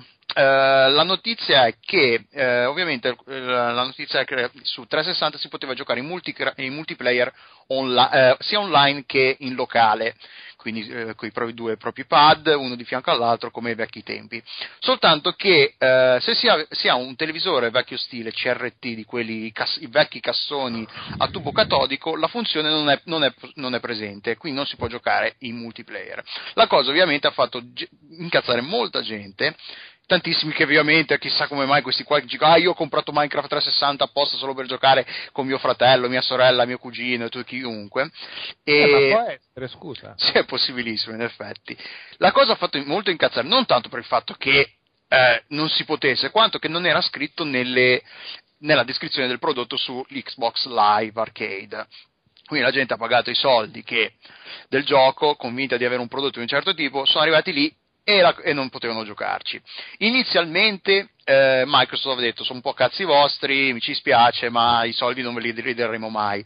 Ma è notizia di oggi, proprio mentre chiacchieravamo qua, stavo guardando su Kotaku, pare che Minchia, quanto Microsoft siamo sul siamo, pezzo! siamo sul pezzo, siamo veramente sul pezzo di tipo pochi minuti. Kotaku, eh, c'è scritto su Kotaku che Microsoft invece ha cambiato idea e rifon- ri- rimborserà i, giocato- i giocatori che hanno preso il gioco e che si sono ritrovati con un prodotto che non era quello descritto e che non potranno e che non potevano giocarci. Mi Tra piacerebbe l'altro- sapere quanti saranno. eh, Mi infa- piacerebbe veramente sapere. Ma tra l'altro mi, mi piacerebbe anche sapere se in mezzo non ci sarà gente a cui il gioco non è piaciuto e gli dici ma sai che c'è, io mi faccio ri- ri- cioè gli devi mandare una foto del televisore, non- che, che prova chiederanno per questa Potrebbero cosa qua. fare in modo di ridare soldi ma togliergli il gioco. Sì. Qua secondo me ritorniamo nelle cose che dicevamo Eh beh, sì, se prima. ti che nei soldi, ti contratti. Gli toglieranno sicuramente il gioco, è immagino. chiaro, eh, vabbè, è chiaro. Se no, se, Beh, lo, se lo vuoi comunque lo paghi. Io spero che aggiornino il contratto iniziale, quello che non legge nessuno, che in questo caso qualcuno è andato a leggere ed è facile che sia quella la, la cosa. Ho detto, oh, ma qua non c'è mica scritto che non lo posso giocare in split su un CRT. E secondo me deriva dal fatto che nessuno ci ha anche pensato. No, non era scritto ancora- sulla descrizione del gioco, quindi Eh. cioè, ovvio che scom- Ah, ci, ah, ci sarebbe dovuto sch- essere sulla descrizione del gioco, almeno quello. Beh, se nel trailer lanci splittini a quattro giocatori. Eh, infatti, ma non specifici. No, no, è un po' come cos'era il cos'era Dead Rising, il primo che era quasi illeggibile una CRT. sì. Eh, ma è un po' la stessa cosa alla fine. Cioè, se la gente avesse saputo che, di, che- di questa caratteristica, probabilmente non l'avrebbe preso. No, è che però da un lato è un po' più grave. ragione. Eh. Però Eh, li infatti. capisco quelli che l'hanno progettato, eh, nel senso è una svista che è sempre più comprensibile, è sbagliata ma è comprensibile. No, no, ma secondo me è assolutamente comprensibile. Cioè, se non ce la fai e magari hai delle ragioni tecniche ben precise Eh, sì. per cui pensi che ti rovini l'esperienza, non funziona, roba del genere. L'unica roba è che lo devi scrivere prima. Eh sì. Soprattutto questo se, se è una caratteristica che, che- che pubblicizzi fra Sì, le il multiplayer locale era una delle caratteristiche esclusive della versione 360 perché su PC non c'è questa cosa qua può Ma poi, essendo un gioco che ha generato molto quella comunità, è sicuramente una figata avere un ambiente condiviso come quello di Minecraft in casa, tipo giochi con tuo fratello, con la famiglia e dici "Ci abbiamo questo mondo, ci costruiamo sopra la nostra, cioè è il Lego della nuova generazione. Quindi Coi- figo averlo in casa e collabori nello stesso mondo, grande figata, sia insieme che magari per i fatti tuoi. Se Comunque non lo è una storia a lieto fine perché Microsoft è, notizia di pochi di qualche ora fa al massimo che hanno deciso che darà- restituiranno i soldi hanno fatto la cosa giusta. per una volta sì A me ha disturbato molto di più. Cioè, io No, giocando a Minecraft. al tizio che ha, che ha fatto fuori, che ha fatto il, compilato le, le caratteristiche perché cioè, è veramente una roba palese che lo sviluppatore gli ha detto devi scrivere anche questo. Ah, sì, forse c'era una quarta cosa che devo scrivere nelle features. Eh, eh, è palese, cioè, eh, c'è scritto offline co-op 1-4 giocatori.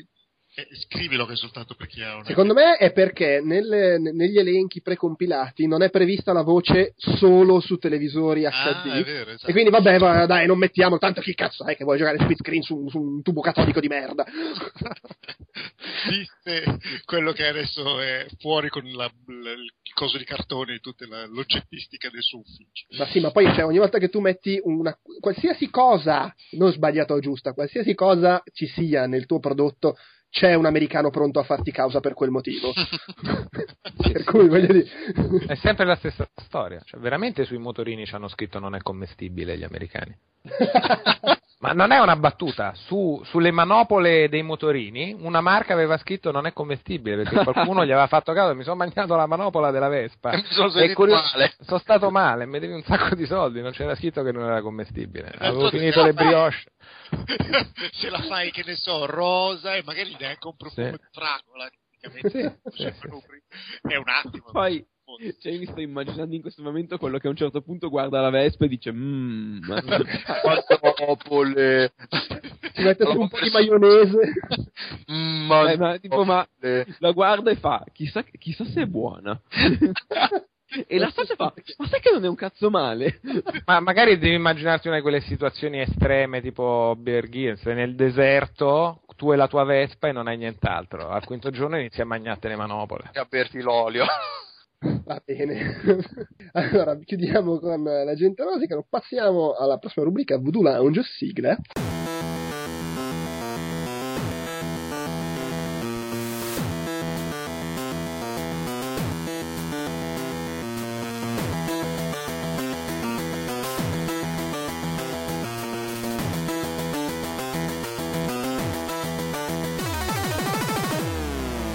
Quedex, eh, quali robe inutili per PC ci puoi raccontare oggi? Eh, L'unica che è uscita di recente, Diablo, ma una- sarà una rubrica cortissima per parlare del, del lancio eh, problematico. eh, premesso che io sono fondamentalmente favorevole a quel tipo di DRM, cioè nel senso Diablo 3 per funzionare richiede una connessione perché il tuo personaggio è salvato sui server eh, di Blizzard e perché se vuoi la tua partita può essere joinabile in qualsiasi momento da altri giocatori. Mi sembra tu, sei, tu sei favorevole per qualsiasi gioco? No, assolutamente no. Ah. E, e mi sembra il tipico esempio di DRM che dà un vantaggio, perché mi permette di giocare a Diablo sul fisso e su tutti i portatili che posso avere, senza nessun problema. Mi ritrovo i miei personaggi ovunque, è quella roba che tu dici, ok, eh, ecco un buon motivo per comprarlo originale, perché mi offre un vantaggio pubblico e perché è comunque apprezzabile il fatto di poter entrare e- o, o ricevere l'ingresso di altre persone nel mio party in qualsiasi momento della partita. Detto questo, considerando che Blizzard negli ultimi anni, da quando dopo il successo di World of Warcraft, è diventata un po' la Apple del software per quanto riguarda i giochi PC, diciamo. Perché quando lancia qualche cosa è l'evento mediatico, ma non solo mediatico, è quella roba un po' religiosa, cioè la gente ci tiene, no? Oh, arriva il nuovo messia, che sia StarCraft, che sia Diablo, eh, è una cosa attesissima, eccetera.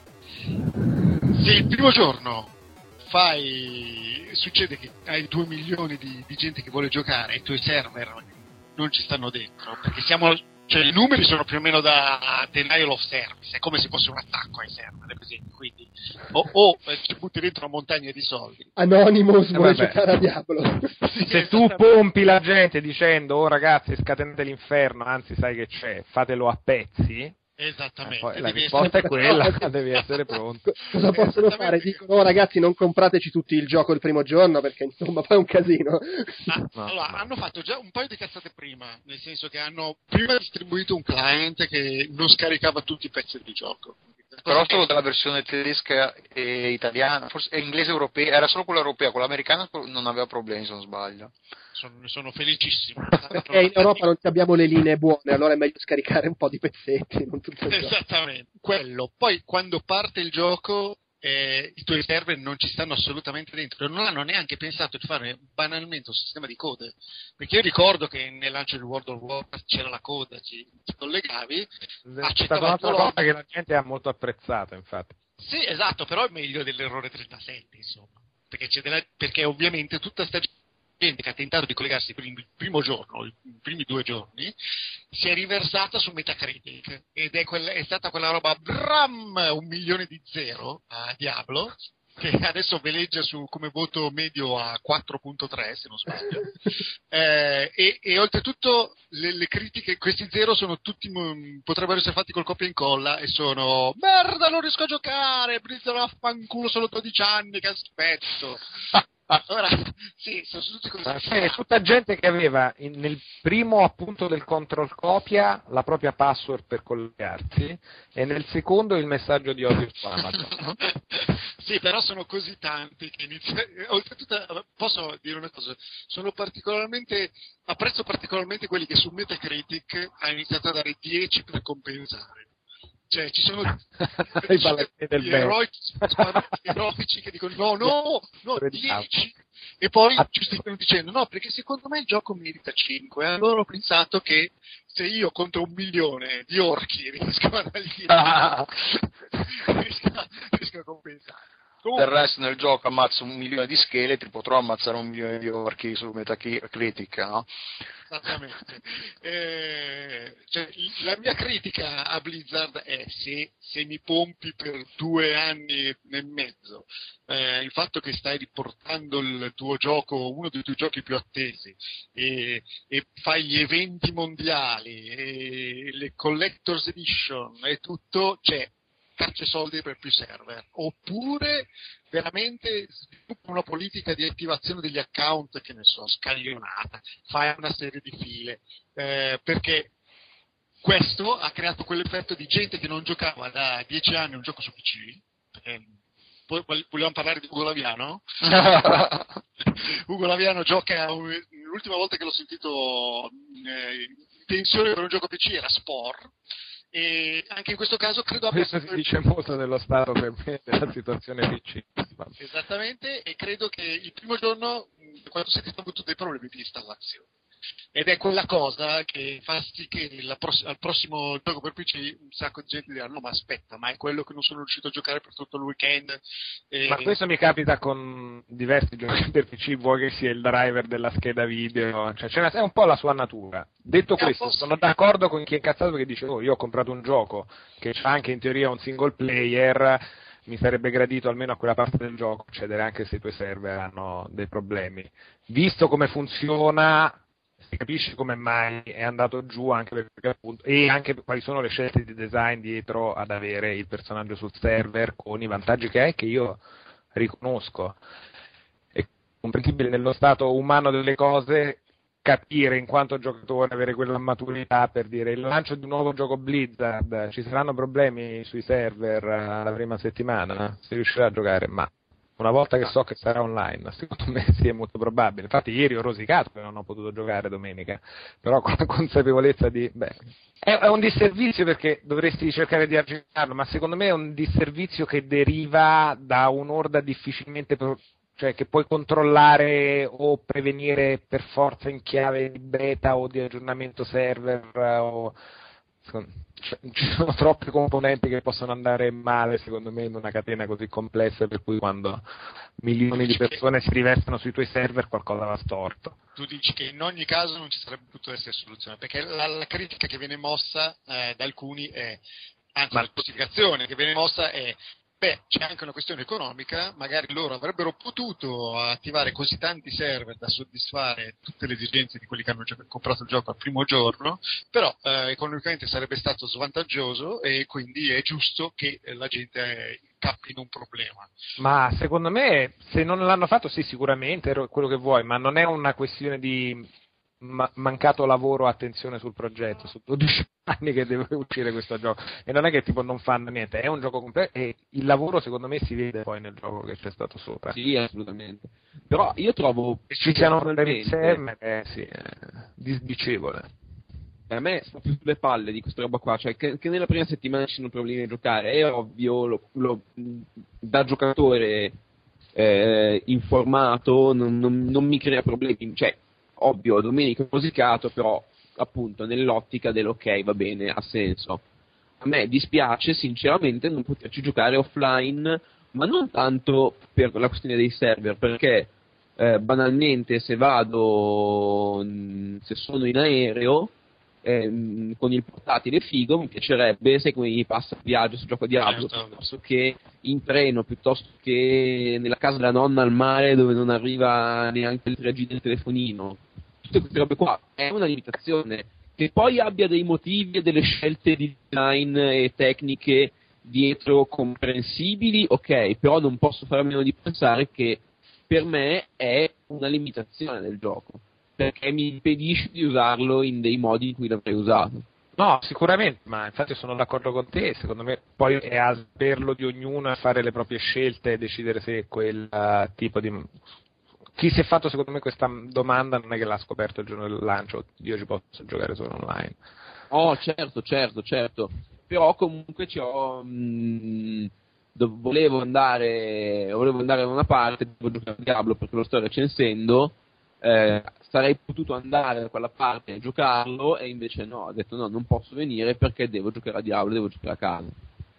Eh, ma credo che a quel punto il motivo fondante sia semplicemente la pirateria. eh, Erano preoccupati del fatto No, in realtà c'è un, c'è un, c'è un- un thread molto carino sul, sul forum Blizzard dove ovviamente qualcuno salta fuori e, tira- e fa questo argomento che ho fatto io dicendo però eh, vaffanculo questa roba è una merda perché non c'è la modalità offline nel mio gioco single player e uno risponde, cioè uno di Blizzard risponde guarda in parte è assolutamente anche per la pirateria non lo nascondiamo però visto che ci, ci sono gli oggetti che si vendono con soldi veri, noi dobbiamo fare così perché altrimenti daremmo le chiavi, se, lasciando modalità completamente offline, daremmo le chiavi agli hacker che nel giro di eh, un mese eh, troverebbero di fare i duplicati ed è Diablo 2 da punto e a capo.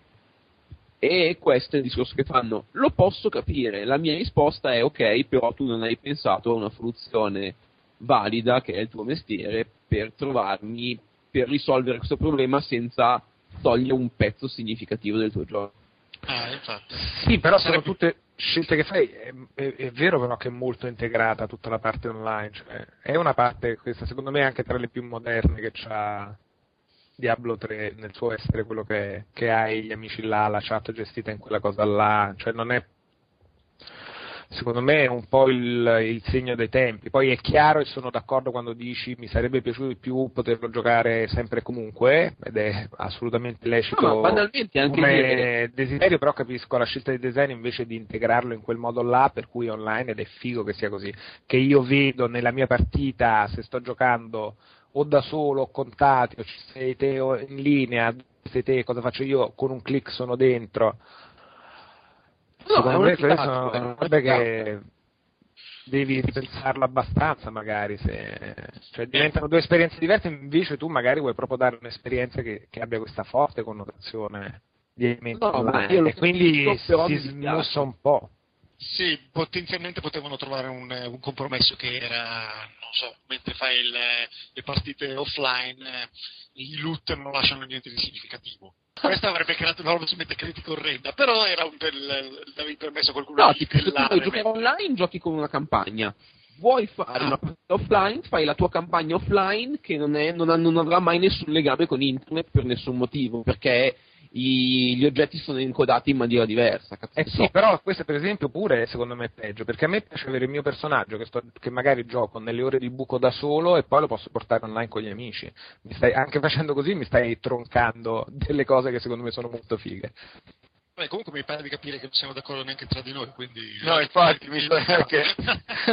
No, è per dire che sono delle scelte, cioè di base sono delle scelte di design che hanno fatto. Poi è chiaro che uno può dire, ma io avrei preferito invece, che ne so, che c'è una grafica diversa, che c'ha... però mi sembra che sia evidente nel gioco anche perché è, è solo online. Cioè, non solo come voglia di, sia di bloccare, come delle da- necessità e virtù insieme. Ecco. Eh, do- dopo che abbiamo approfondito l'argomento, la mia rubrica è finita. Io speravo, eh, eh, suggerivo soltanto a quelli di Blizzard di comprare un po' di computer in più il prossimo lancio.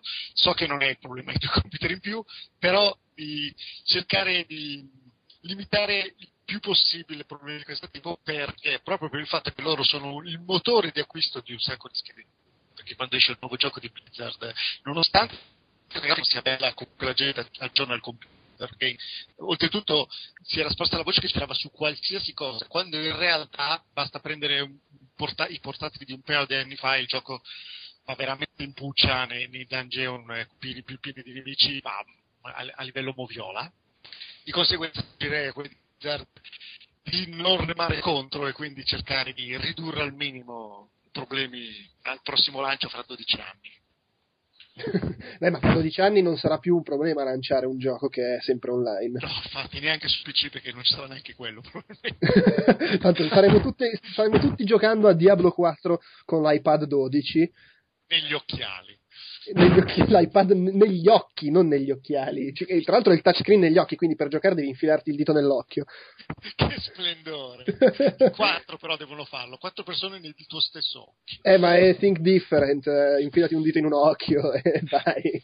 Va bene. Passiamo a segmentari allora. Chi sono io? Chi sono io? Se non. Chissà. Chissà quale destino è il mio. Anima che sono, clamando.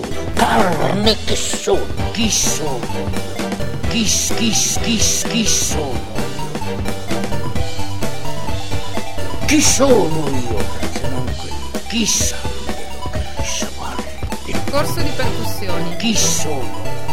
I suoni della darbuca. Carne che sono. Suoni bassi, detti Doom. Chi, chi,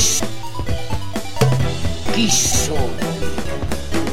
Chi Suoni sono? acuti. Chi sono? Chi, Tac. chi, chi s- Destino. Così Luigi dice qualcosa. Oh, Luigi. Sì, Luigi, che, Lu- Luigi ormai tu, tu- tu- tu sei qua, c'è la, c'è la tua presenza che ci riscalda Sì. il cuore, anche se non intervieni, però sappiamo che ci sei e ci dà sicurezza, un po' tipo coperta di Linus. E poi arrivi per la parte finale del podcast e ci illumini. Sì, no, no, eh, a parte mi fa piacere ascoltarvi perché siete molto più dentro al videogioco di quanto non sia io, ed è una realtà, quindi ascolto e mi aggiorno. La mia sega semplicemente si chiama Mario Bros. Ocean, cassetta lire 18.000, disco lire 25.000, solo joystick per Como 64 e Spectrum. Vabbè, E poi, me, poi me, lo- me lo scrivi a parte il titolo perché... Dai, pre- procedi. Ecco Mario e Luigi, i Mario Brothers, due stravaganti operai che fanno le pulizie in una rete di condutture. Conversione di un vecchio arcade della Nintendo, questa edizione della Ocean consente a uno o due giocatori di svolgere il faticoso lavoro dei due fratelli. L'azione è ambientata in uno schermo pieno di piattaforme e gli strani animaletti appaiono dalle due condutture situate in alto dello schermo e scendono verso il basso, spetto a Mario e Luigi farli fuori.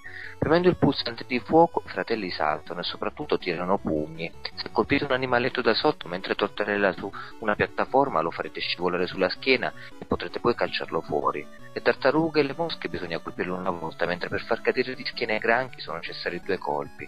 Mosche sono più difficili da far cadere perché, anziché correre, saltano per lo schermo. Se dopo aver buttato terra un animaletto non lo scalciate, si riprende lentamente e continua il suo viaggio più veloce e aggressivo di prima.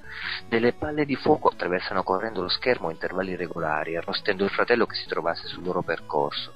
Dai condotti cadono anche delle monete che quando vengono raccolte o colpite con un pugno fanno guadagnare 800 punti. La scritta POW in mezzo allo schermo serve a rendere un po' più facile la vita ai due cari fratelli. Se colpite il riquadro con il monogramma, lo schermo si scuote tutto e l'intero serraglio viene sbalzato via, ma questo potete farlo solo per tre volte. Il terzo livello è uno schermo bonus in cui viene riattivata la scritta POW e si raccolgono delle monete per guadagnare punti extra. Qui non bisogna eliminare nessuna bestiaccia, ma rispettare un limite di tempo di 30 secondi. La velocità è tutto. Schermi bonus simili appaiono a intervalli regolari. Ecco, questa era la recensione che stava sul numero di Zap numero 14 del 1987.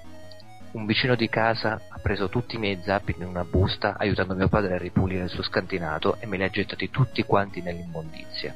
Io mi, mi- mi rivedo, mi rivedo ancora pencolante dentro il cassonetto con la puzza d'acido a cercare vedere zappi il giorno dopo mentre un brutto camion se li era portati via. Non li hai ritrovati? No, quindi Ma è una storia tristissima. quello che vi dico soltanto è Ma che triste. conservatele tutte le riviste e conservatele gelosamente non fate mettere sopra le mani i vostri ricordi da nessuno Chi sono io? Ecco, dici bene, se io ho fatto la, la stupidaggine di lasciarli a Roma col mio gatto, E il gatto ha pensato che non ci fosse niente di meglio che farsi le unghie su tutte le coste di almeno due o tre collezioni di riviste di videogiochi. ecco. Io ho ancora tutto Game Power dalla prima all'ultima. Anch'io, sbrondellato, sbrindellato sulle costine. Sì, vabbè, ce ne sono, ce ne- i, i numeri che avevo preso d'estate, che erano le manettine in spiaggia, che erano sbrind- sono sbrindellati e tutto, ma ci sono ancora tutti. Eh, fantastico. In... Vedi, la spiaggia, no? Quanto, è- quan- quanto sole hanno preso quelle, quelle riviste? Vabbè, comunque. Tornando alla sega mentale, Eh, vedi, su questo discorso qua delle riviste, come si riallaccia bene all'inizio al fatto che stiamo dei, dei vecchi e le discussioni dei vecchi. Noi saremo l'ultima probabilmente generazione ad essere stata sia sul fronte del digitale, quindi in- estremamente propositivi in tal senso, sia anche l'ultima che ha questa scimmia per l'oggetto fisico, la rivista, l'oggetto, la libreria dei giochi. Sì, che noi ce, l'abbia- noi ce l'abbiamo.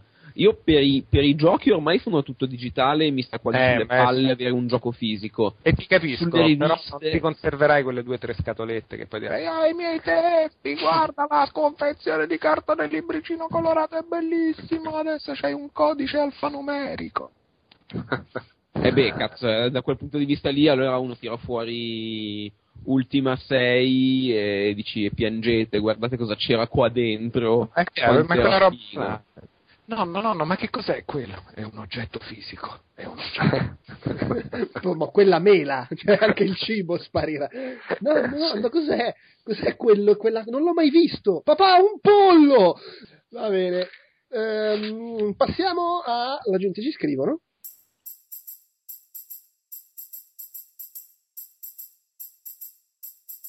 La gente, la gente, la gente, ci scrivono la gente, la gente, la gente, ci scrivono la gente, la gente, la gente, ci scrivono la gente, la... La gente, la gente, la gente, ci scrivono la gente, la gente, la gente, ci scrivono la gente, la gente, la gente, ci scrivono la gente, la... Luigi, hai delle letterine da leggerci? Sì, allora cominciamo con la lettera di Tommaso Bargnani. C'è scritto 19 maggio. Una domanda per me.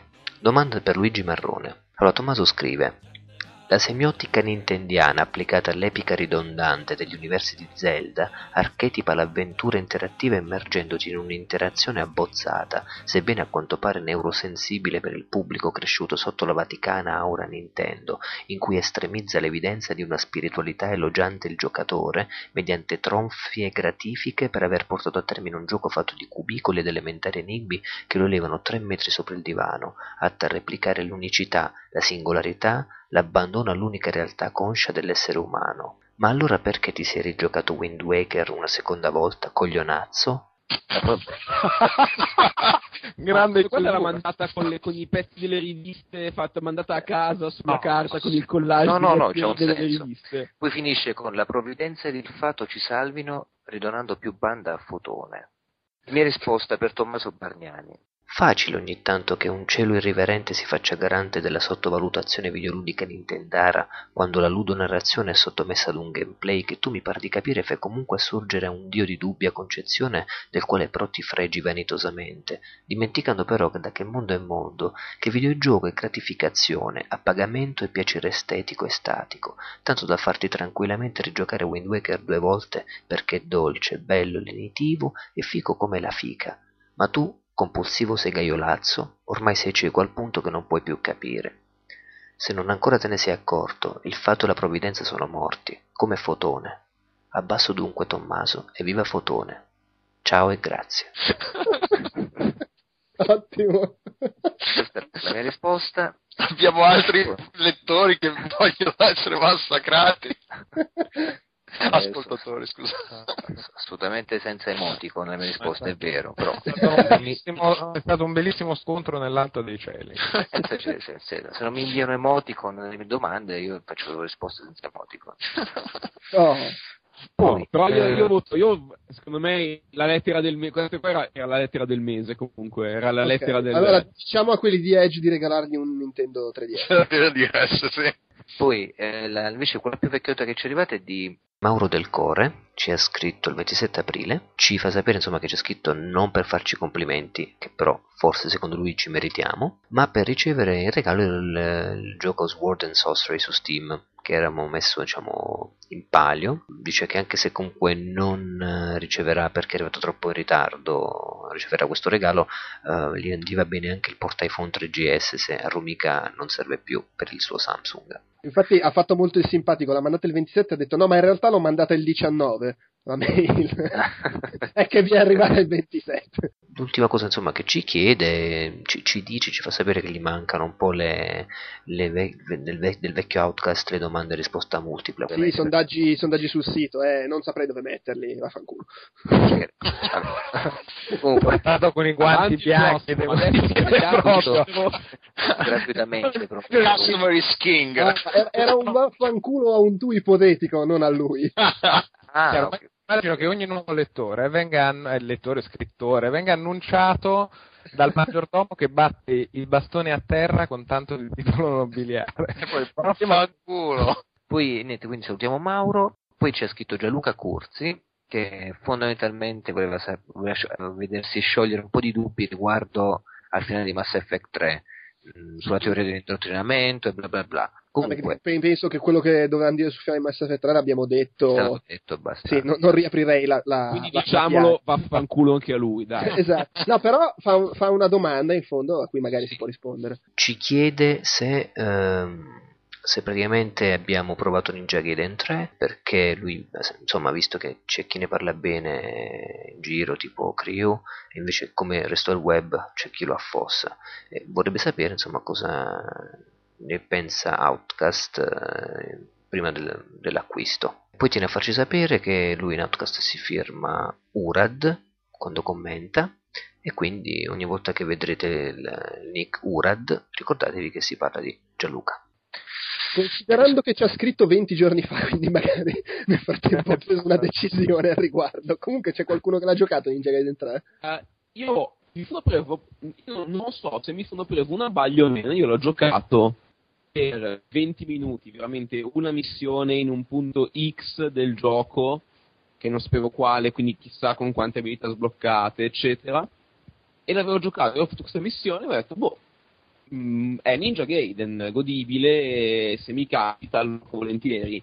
Non avevo, cioè in quei 20 minuti non ho visto il terrore Doom and Gloom che, che ho letto poi nelle recensioni, però avendolo giocato 20 minuti di corsa non a casa è facilissimo che mi sia una cantonata mostruosa. Quindi- Quindi, non, non serviamo a un cazzo, insomma. Esatto. ok, perfetto. C'è altro? Eh, sì, poi c'è il tuo amico Kira GT Light. Eh, fondamentalmente lui ci invia un po' di video, sa che tu sei un appassionato di gatti e quindi ha, linkato un video divertente in cui eh, c'è questo tizio che insegna eh, come tagliare le unghie al proprio gatto. Piccole cesoie molto carine, questo gatto molto buono è stato tutte Eh, È molto unghie. buono il gatto perché se ci provi col mio ti ritrovi i ricami in faccia. È vero, questo non, è vero, non, non l'ha specificato effettivamente, ma va messo di conto. Poi c'è un, diciamo, un altro video molto divertente nel quale praticamente ci sono praticamente i, i personaggi di videogiochi che si uccidono a vicenda, cioè le armi speciali che hanno tutti i personaggi protagonisti di videogiochi, di come per esempio Master Chief con la sua spada uccide il- un, altro, un altro protagonista di un altro videogioco che a sua volta viene ucciso, che a sua volta viene ucciso in una sorta di catena delle fatality finali dei protagonisti dei videogiochi. E non, non svelo l'uccisione finale del, da chi è compiuta fondamentalmente da chi è, chi è l'ultimo della catena che teoricamente si salva Vabbè, allora magari metto, metto il link sul sito a, a questo video in particolare. sì E tra- no, però nel- nel- nell'email Giopep Passione Animale ci fa un paio di domande, ho visto. Sì, è vero, è vero. Un attimo che le, le riprendo. Ci chiede fondamentalmente quando arriverà Outcast Show 2 in HD e se la Rage di Max Payne 3 arriverà presto a breve. Allora, eh, Outcast Show 2 in HD non credo proprio, anche perché sennò sarebbe, ormai sarebbe già arrivato, quindi t'attacchi. E quanto alla recensione di Max Payne 3, eh, probabilmente quando pubblichiamo questo episodio sarà già uscita, perché comunque esce questa settimana. Poi invece se il punto è che vuoi che ne parliamo qui nel podcast, eh, boh, non, non- non dipende da me perché io non credo lo giocherò a breve. Sta a voi ragazzi. Ok, passiamo all'ultima domanda della, della gente ci scrivono. Esatto, eh, vorrei sottolineare una cosa, è la mail di Balordo? Esatto. Eh, sottolineo che Balordo 2000 ci ha scritto tipo un'ora fa dopo aver visto che eh, avevo twittato che stavamo registrando. Infatti poi dopo questi mail volevo leggere un paio di tweet di commenti su Facebook che sono arrivati. Comunque, prego. Ok. Balordo dice di aver apprezzato l'ultimo chiacchiericcio a fine puntata riguardante Mass Effect sull'ultima numero, l'ultimo podcast pubblicato e gli era sorta una domanda e cioè voleva sapere ehm, cosa ne pensavamo del multiplayer di Mass Effect 3 in, eh, implementato all'interno del, del gioco che fondamentalmente è sempre stato un gioco single player sin dalla, dalla sua uscita. Dice che lui questo l'ha lasciato un po' perplesso e che insomma voleva appunto sapere cosa ne pensavamo di, di, di questa che lui pensa sia solo una forzatura. L'altra domanda invece che ci pone è quella un po' più complessa. Ehm, lui prende parla del fatto che e f- si sente abbastanza felice di assistere in tempi recenti all'implementazione di nuove meccaniche di multiplayer, Demon Dark Souls, Journey, nuovo Dragon's Dogma, dove praticamente si, si prospetta un gameplay in cui il multiplayer si miscela al single player in maniera che lui definisce frizzante e non più banale. Ci chiede dove potrà arrivare, eh, quali siano le modalità di fruizione ancora da indagare o se c'è un limite strutturale al multiplayer in sincrono. Così, volevo rispondere. È? allora, queste delle risposte chiare, credo che verrebbe assunto all'istante da tre quarti degli sviluppatori attualmente in, eh, in circolazione. Però, però, boh, sì, mi sembrano anche a me più interessanti uscite fuori, cioè quelle sul discorso del multiplayer asincrono dall'A. Là sta molto agli sviluppatori vedere che idee possono venire fuori, sia quelli di Dark Souls ha funzionato molto bene. Sì. Mi sembra più da commentare che pensare evoluzioni future è sempre più integrazione con questo tipo di cose. La vedo molto come ha fatto, tra virgolette, Blizzard relativa a diversi aspetti del gioco con Diablo 3 e cose simili anche, cioè permetterti magari di comunicare con chi gioca anche quando non stai giocando insieme in qualche modo, scambiarti cose, ma si vede già molto. Bisogna vedere quanto diventerà integrale nel, nel design dei giochi futuri. Anche il prossimo Sin City ha degli aspetti interessanti simili. Io sono, per quanto questo riguarda questa cosa del eh, multiplayer, certe cose io sono favo- sarei favorevole all'invenzione del gioco modulare, nel senso Modern Warfare. Perché mi devi vendere a 60 euro tutto il gioco? A me del single player non interessa niente. Vendimi il multiplayer a parte a 40 euro o quel che è e io sono contento. Invece no. Allo stesso modo, se, so- se multiplayer e single player sono queste due entità completamente separate, perché giocare a uno piuttosto che all'altro non influenza assolutamente le- le- una componente piuttosto che l'altra. Tanto vale venderle separatamente a un certo punto e magari fare un pacchetto 30 euro uno, 30 euro, 30 euro l'uno, 30 euro l'altro. Se li compri, ent- eh, compri entrambi li paghi 55. Nel momento in cui invece si crei prodotti come possa essere appunto Diablo 3, Demon Souls o anche Mass Effect 3, ha senso venderli tutti insieme perché sono prodotti che le modalità sono integrate l'una nell'altra e, ho- e si aggiungono valore, a- eh, si aggiungono valore l'un l'altro. Se invece sono cose separate, vendimele separatamente e basta, così io compro quello che mi interessa e non mi riempio la casa di, di roba che non mi interessa. Secondo me il tuo è un discorso estremamente sensato, ma anche estremamente delicato, come si vede, perché dipende tutto da come la gestisci. Guarda soltanto una cosa come i DLC che sono meno centrali alla meccanica e il tipo di reazioni che possono generare nel pubblico, sia positive che negative. Secondo me i grandi produttori stanno muovendo più con i piedi di piombo di quanto piacerebbe ad alcuni su certi fronti, proprio perché è molto una sperimentazione di capire qual è il modello di business corretto per queste cose, per cui non ti ritrovi la gente che invece di accettarla come una cosa positiva ti dice ma come? Adesso il multiplayer è un DLC eh però il gioco è pagato meno. Sì però è tutto scomposto allora? Questa cosa non sarebbe possibile perché è- è- penso che sia abbastanza impensabile che loro si mettano a produrre tre versioni dello stesso gioco, quindi per dire il- la, la- la scatola completa, la scatola che include solo il single player, la scatola che include solo il multiplayer. È impensabile una cosa del genere. E obiettivamente penso che non accadrà mai. Beh, potrebbe essere inscatolata solo la versione completa in Digi Delivery i Eh, pezzetti. con la- solo scatolata solo l'esperienza single player e il multiplayer per forza di cosa e senso te lo compri online direttamente. Anche sì. Anche sì, sì, sì, assolutamente. Però appunto con la, con la diffusione di, di piattaforme di vendita online, la banda larga e tutto il resto, ven- eh, sperimentare con, nu- con nuove forme di vendita e di diffusione dello- di un prodotto, secondo me sarebbe, cioè, è la cosa più semplice invece di rimanere ancorati agli stessi modelli di business che, che andavano, andavano bene 10-15 anni fa. Sì, ma poi ci sono tutte le discussioni su- sulla distribuzione e il problema che hanno tutti i produttori di hardware di trovarsi in difficoltà quando si parla di staccarsi dal retail, perché poi è anche il luogo dove vendi le tue macchine. Ah sì, sì, sì, sicuramente.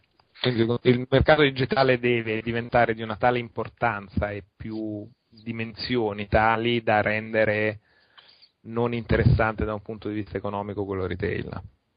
Eh, ma però per adesso dubito che succederà. Ed è esattamente Però- la ragione per cui le cose vanno tra virgolette più lente rispetto a quello che uno potrebbe pensare, però appunto è, è un inguacchio del mondo pratico reale su queste, queste cose che ha un suo peso. Io volevo aggiungere una cosa che non riguarda la previsione di uno scenario economico su di rotazione o meno del, multiplayer dite voi perché non ne so nulla, non riesco a immaginarlo, però mi piace fare un'analisi tipo psicologico riguardo a quello che ha citato Balordo 2000 come, come titolo, come titoli.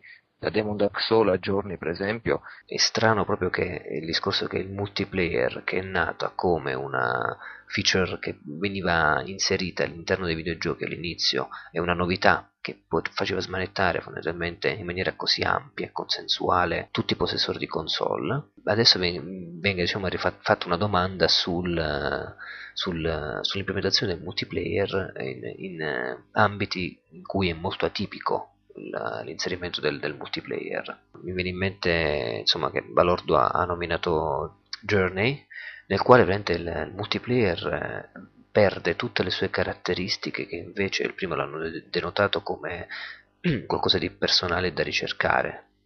Vale a dire Journey non sappiamo con chi stiamo giocando, che nazionalità che, che- che lingua parla, eh, è inibita la comunicazione vocale, ci sono tutti gli aspetti diciamo che sono atipici per il multiplayer addirittura si può decidere di non interagire affatto. Ecco il fatto che venga messo in risalto in questo periodo questo aspetto del multiplayer cioè la- l'isolamento se vogliamo fra il giocatore multiplayer o l'anonimato è indice diciamo di una cosa abbastanza eh, curiosa cioè che siamo più interessati o forse siamo stati troppo bombardati da un abuso del multiplayer in eh, tante esperienze di gioco che ultimamente sono uscite che mh, quasi ci è venuto a nausea e mh, così cerchiamo l'opposto, cioè un multiplayer che sia più anonimo, paradossalmente eh, nella conoscenza reciproca dei giocatori rispetto a quello invece più sostanziale eh, e tipico che è quello a cui siamo stati abituati. E, eh, io penso quando acquistai Gears of War eh, e lo giocai su Xbox avendo una connessione ba- buona diciamo tramite Xbox Live e mi ricordo diciamo che questo effetto novità, questo effetto di comunità ideale si era, era sentito, era marcato.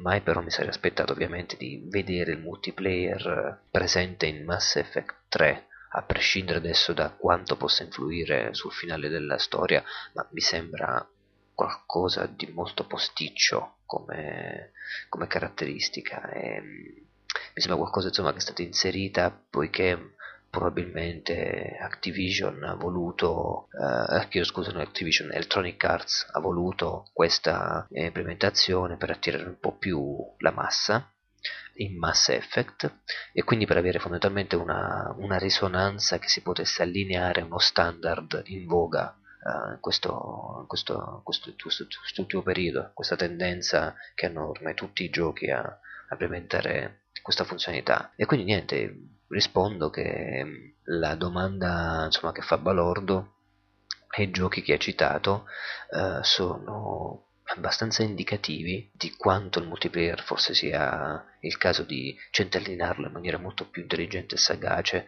di come non venga fatto adesso eh, normalmente. Tutto qua. Eh, ma perché la novità? È la- qua- quando è arrivata la prima Xbox era la novità. Ah, figata, abbiamo tutti la cuffietta. Parlo col tipo gallese mentre facevo una partita a Madden, per dire.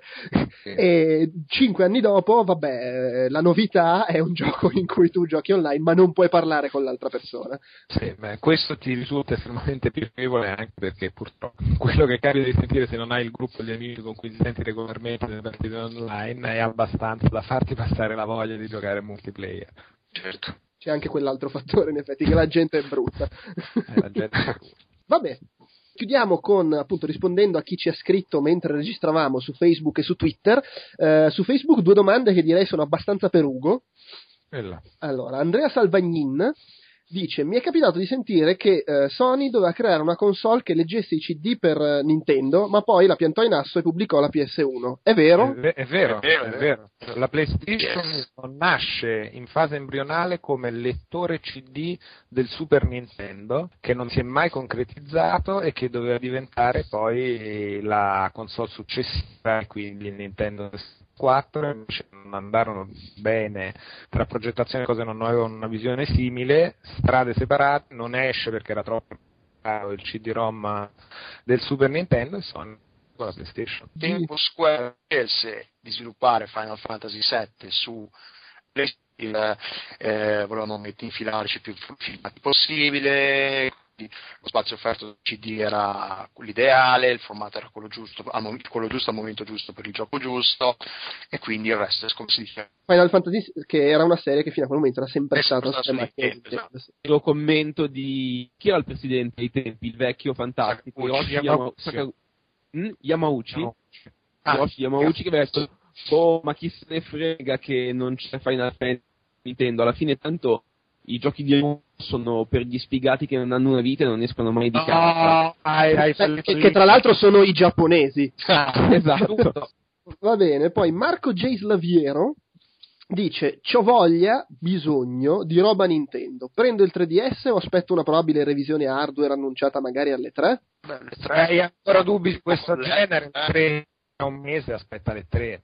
Eh beh, sì, in effetti, ma neanche un mese ormai, voglio dire. Hai aspettato a prenderti il 3DS, puoi aspettare un mese, stai Sì. un dubbio. Va bene, poi invece su Twitter Keter Sephiroth chiede: Sentiremo mai il mitico Crew nelle chiacchiere borderline? Non ne ho idea.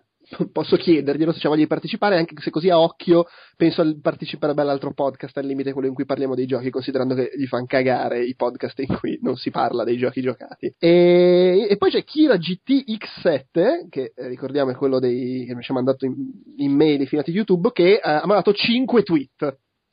Allora, chiede: sono attendibili le voci sull'hardware di Wii U che parlano di 2 GB di RAM, una 6770 e 620 MB per il sistema operativo? Come le voci che leggi su internet, cioè, boh, finché non te lo dicono, non te la mostrano. Ci sono rumor, qualcuno ha detto qualcosa, uno sviluppatore Ubisoft anonimo, Quedex, ci sei? tutto può essere. Nei, nei prezzi dell'hardware ci sta.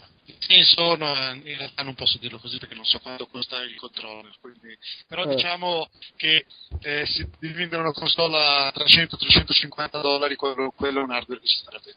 Ok, quindi è credibile come voce, anche se poi vai a sapere il controller quanto, quanto potrebbe influire. E comunque chiedeva se c'eri anche tu. Tra l'altro è fantastico perché il suo tweet in cui chiedeva se c'eri è arrivato proprio quando sei arrivato tu in trasmissione. è stato E- il callback segnale il codex segnale e eh, a parte che nello stesso tweet saluta i miei gatti, i gatti ringraziano, chiede domanda per Quedex. Attenzione, preparati. Sì. Domanda per Quedex. Il Wii U Ma che cazzo? sarà limitato dalle console attuali come lo è il PC oggi, cioè con versioni copia e incolla? cioè il Wii U farà la fine del PC che devono farci i giochi un po' brutti perché devono girare anche sulle altre console. Non sai cosa desiderare. Non ho capito la domanda. no l'hai capito benissimo signorino l'hai capita benissimo La risposta è no, ma poi perché la chiedi a me? Cioè, Laviano, digli di no. Ma perché sei l'esperto di hardware. Perché la Ma domanda è perché- stata posta a te. allora, do- cioè, voglio dire, ma perché il Wii U è più potente delle console attuali? Sì, sì, leggermente più potente se sono le specifiche che girano adesso, Ok. magari sono completamente farlocche. Ma perché uno dovrebbe fare i giochi copia e incolla per un- una roba che potenzialmente il controllo in un modo completamente diverso? Devi fare un gioco per Wii U Eh, ma quello, quello è il meno, voglio dire, come su Wii fai il gioco uguale appiccicandoci dei con- delle cose a cazzo di cane col, col motion control.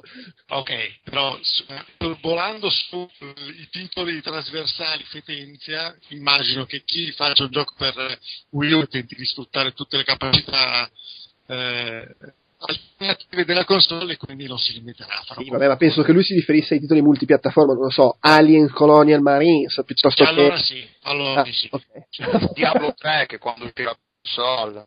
esatto, sì. E come faccio per le specie che girano adesso eh, fare un gioco per Wii mm, del, scrivere del codice per il 360 e convertirlo su Wii U è facilissimo. Ah, bene. Poi, eh, il suo amico Nicola, i tweet per interposta, interposta persona, il suo amico Nicola chiede cosa vi aspettate dai prossimi titoli next gen, grafica, intelligenza artificiale o che altro? Cioè, insomma, qual è il passo avanti che ci aspettiamo? Che, che, che manderà in rovina una montagna di secondo me. Ah, vede Perché costerà un sacco? Perché per sviluppare e ancora non hanno imparato invece di non aumentare il numero di poligoni a fare i giochi più, con- spendendo meno soldi. Beh, quindi c'è proprio l'ottimismo vola. I giochi per Wii U faranno cagare, andranno in rovina tutti i publisher di videogiochi. No, io invece mi aspetto interessanti su quel fronte del multiplayer più che altro. Integrazione di quelle robe lì sul modo di sia di distribuire che spero idee di game design che sfruttino queste robe. Quindi Ma la- nuova, la- con dei concetti la- nuovi, un modo di approccio nuovo, robe del genere mi interessano tutte. Il sul multiplayer, però, secondo te sarà la No, roba. non solo sul multiplayer, però l'interfacce di sistema, roba del genere, e poi visti gli hardware che poi non sono stati neanche presentati a parte Wii, tipo cosa ci fanno con una tavoletta, sia soprattutto Nintendo e anche gli altri, se fanno delle robe interessanti, sono il, che ne so, il Dark Souls della nuova generazione intesa come concetto. Va bene, rispondo all'ultimo tweet che ha mandato. Chiede: Joe Pep Company andrete all'E3? Eh, Ti aggregherai in gran segreto a qualcuno tipo Games Village nel caso non ci fossero i soldi? Allora, no, anche se in realtà per un po' se n'era, se n'era parlato, ma alla fine no. Dei qui presenti, credo che sono Ugo, vada alle tre, o sbaglio? Vabbè, Anch'io. eh, anche Ah, Fabio. anche Fabio, ok, quindi vabbè, ev- eventualmente loro due potranno raccontarci qualcosina se poi facciamo un podcast. Mentre per quanto riguarda il sito Outcast ci sarà Marco Mottura all'E3 e vabbè, sarà sullo soletto, farà il possibile per, per raccontarci quello, quello che vede e quello che capita. Eh, basta. Posso rispondere alla domanda precedente, quella su cosa ci aspettiamo solo al prossimo... E infatti sì, io mi hai stupito che eri rimasto zitto. Oh, eh, qua subentrate come il solito verve io rimango tagliato fuori. Eh sì, perché te la Verve proprio non ce l'hai, per cui... No, no, infatti.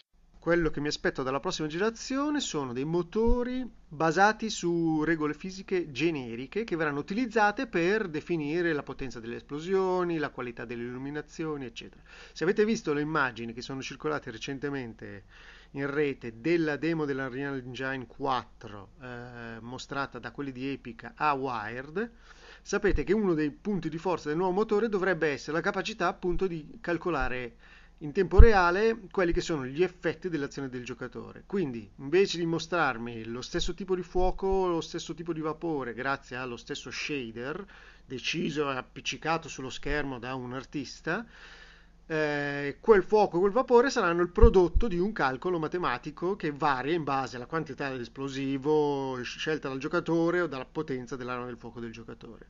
È un approccio radicalmente diverso a quello che avviene oggi e potrebbe eh, mostrare um, una varietà su schermo estremamente maggiore rispetto ad adesso, una varietà concessa dal fatto che la prossima generazione di console promette di avere processori assolutamente di alto livello. Gli effetti grafici emergenti.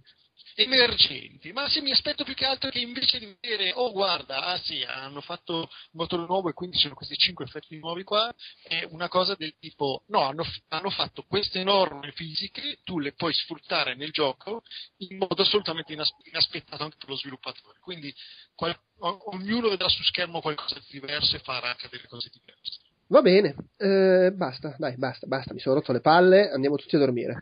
No. Ciao, ciao. Ciao. Ciao. Ciao. Ciao a tutti, buonanotte. Si conclude qui l'episodio numero 18 di Outcast Chiacchiere Borderline. Spero sia venuta fuori una roba ascoltabile, soprattutto nella parte finale. Quando ho registrato il messaggio iniziale ancora non avevo fatto il montaggio, questo messaggio lo registro dopo aver completato il montaggio, quindi un'idea di che cosa sarà pubblicato, di che cosa è venuto fuori dal mio patchwork eh, di eh, registrato sul momento e riregistrato a parte e roba tagliata e cancellata eccetera. Ce l'ho tutto sommato mi sembra un po' meglio di come me l'aspettavo però vai a sapere. Se è venuta una merda e pazienza ce ne faremo una ragione. Vi ricordo il nostro sito ufficiale www.outcast.it dove oltre al podcast i nostri contatti eccetera trovate tutto il resto della nostra produzione scritta e anche in video. E vi ricordo la nostra email ufficiale podcast.outcast.it inoltre vi segnalo l'esistenza della rivista in pdf online da scaricare o da leggere sui vostri tablet o sui vostri strumenti di vario tipo per l'accesso alla rete. Si chiama Players la trovate all'indirizzo www.playersmagazine.it è una rivista eh, che tratta un po' di tutto cinema, videogiochi, musica, fotografia, letteratura, fumetti, mh, serie tv, qualsiasi cosa Eh, io vi ho partecipato per un po' di tempo, adesso non lo sto facendo, ma perché non, non- non riesco a starci dietro, mi prende troppo tempo Outcast. In più non funzionano le loro maledette notifiche del forum e io i forum non sono in grado di seguirli senza le notifiche, sono un vecchio scemo. Eh, in passato ci hanno scritto anche altri di Outcast, comunque in generale la rivista eh, è di qualità, credo sia di qualità, mi dicono che è di qualità, io non è che la legga, però mi dicono che è di qualità.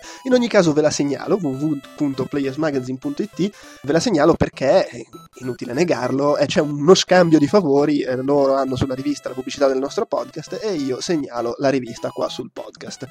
Purtroppo la rivista è curata da Gatsu di Rincast merda, ma insomma c'è tanta altra gente di ottima qualità.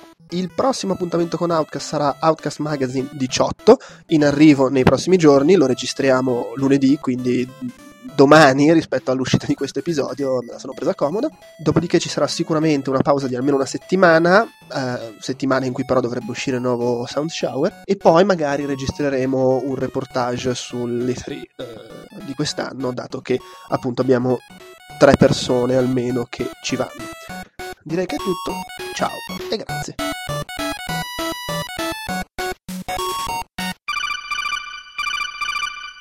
Anche dei motori sfruttano di più delle norme fisiche, ottiche, a- del fatto che Wild ha dato la prima occhiata alla famosa demo della China 4, che nel screenshot sembra bello, ma non rende eh, particolarmente, particolarmente impressione, seguendo delle norme matematiche che noi le abbiamo detto. Quindi piazzarglielo come si potrebbe piazzare un pezzo di collage che quello che mi aspetto dalla prossima generazione è che ci eh, faccio a caso magari fai la parte il nuovo Call of Duty anche in, fatto pare che ci sia un eh, una sorgente di luce, una palla luminosa che rotola in un corridoio e eh, in base alla superficie che colpisce eh, mostra una- un colore diverso per, per- per- l'effetto del- delle varie frequenze della luce e, e di eh, mentre ne parlano appunto il, il- lo sviluppatore dice non sapevamo noi che toccando quella parete avrebbe reso fatto un marrone così denso rosso perché? perché noi abbiamo semplicemente seguito questa no poi il risultato vedremo sotto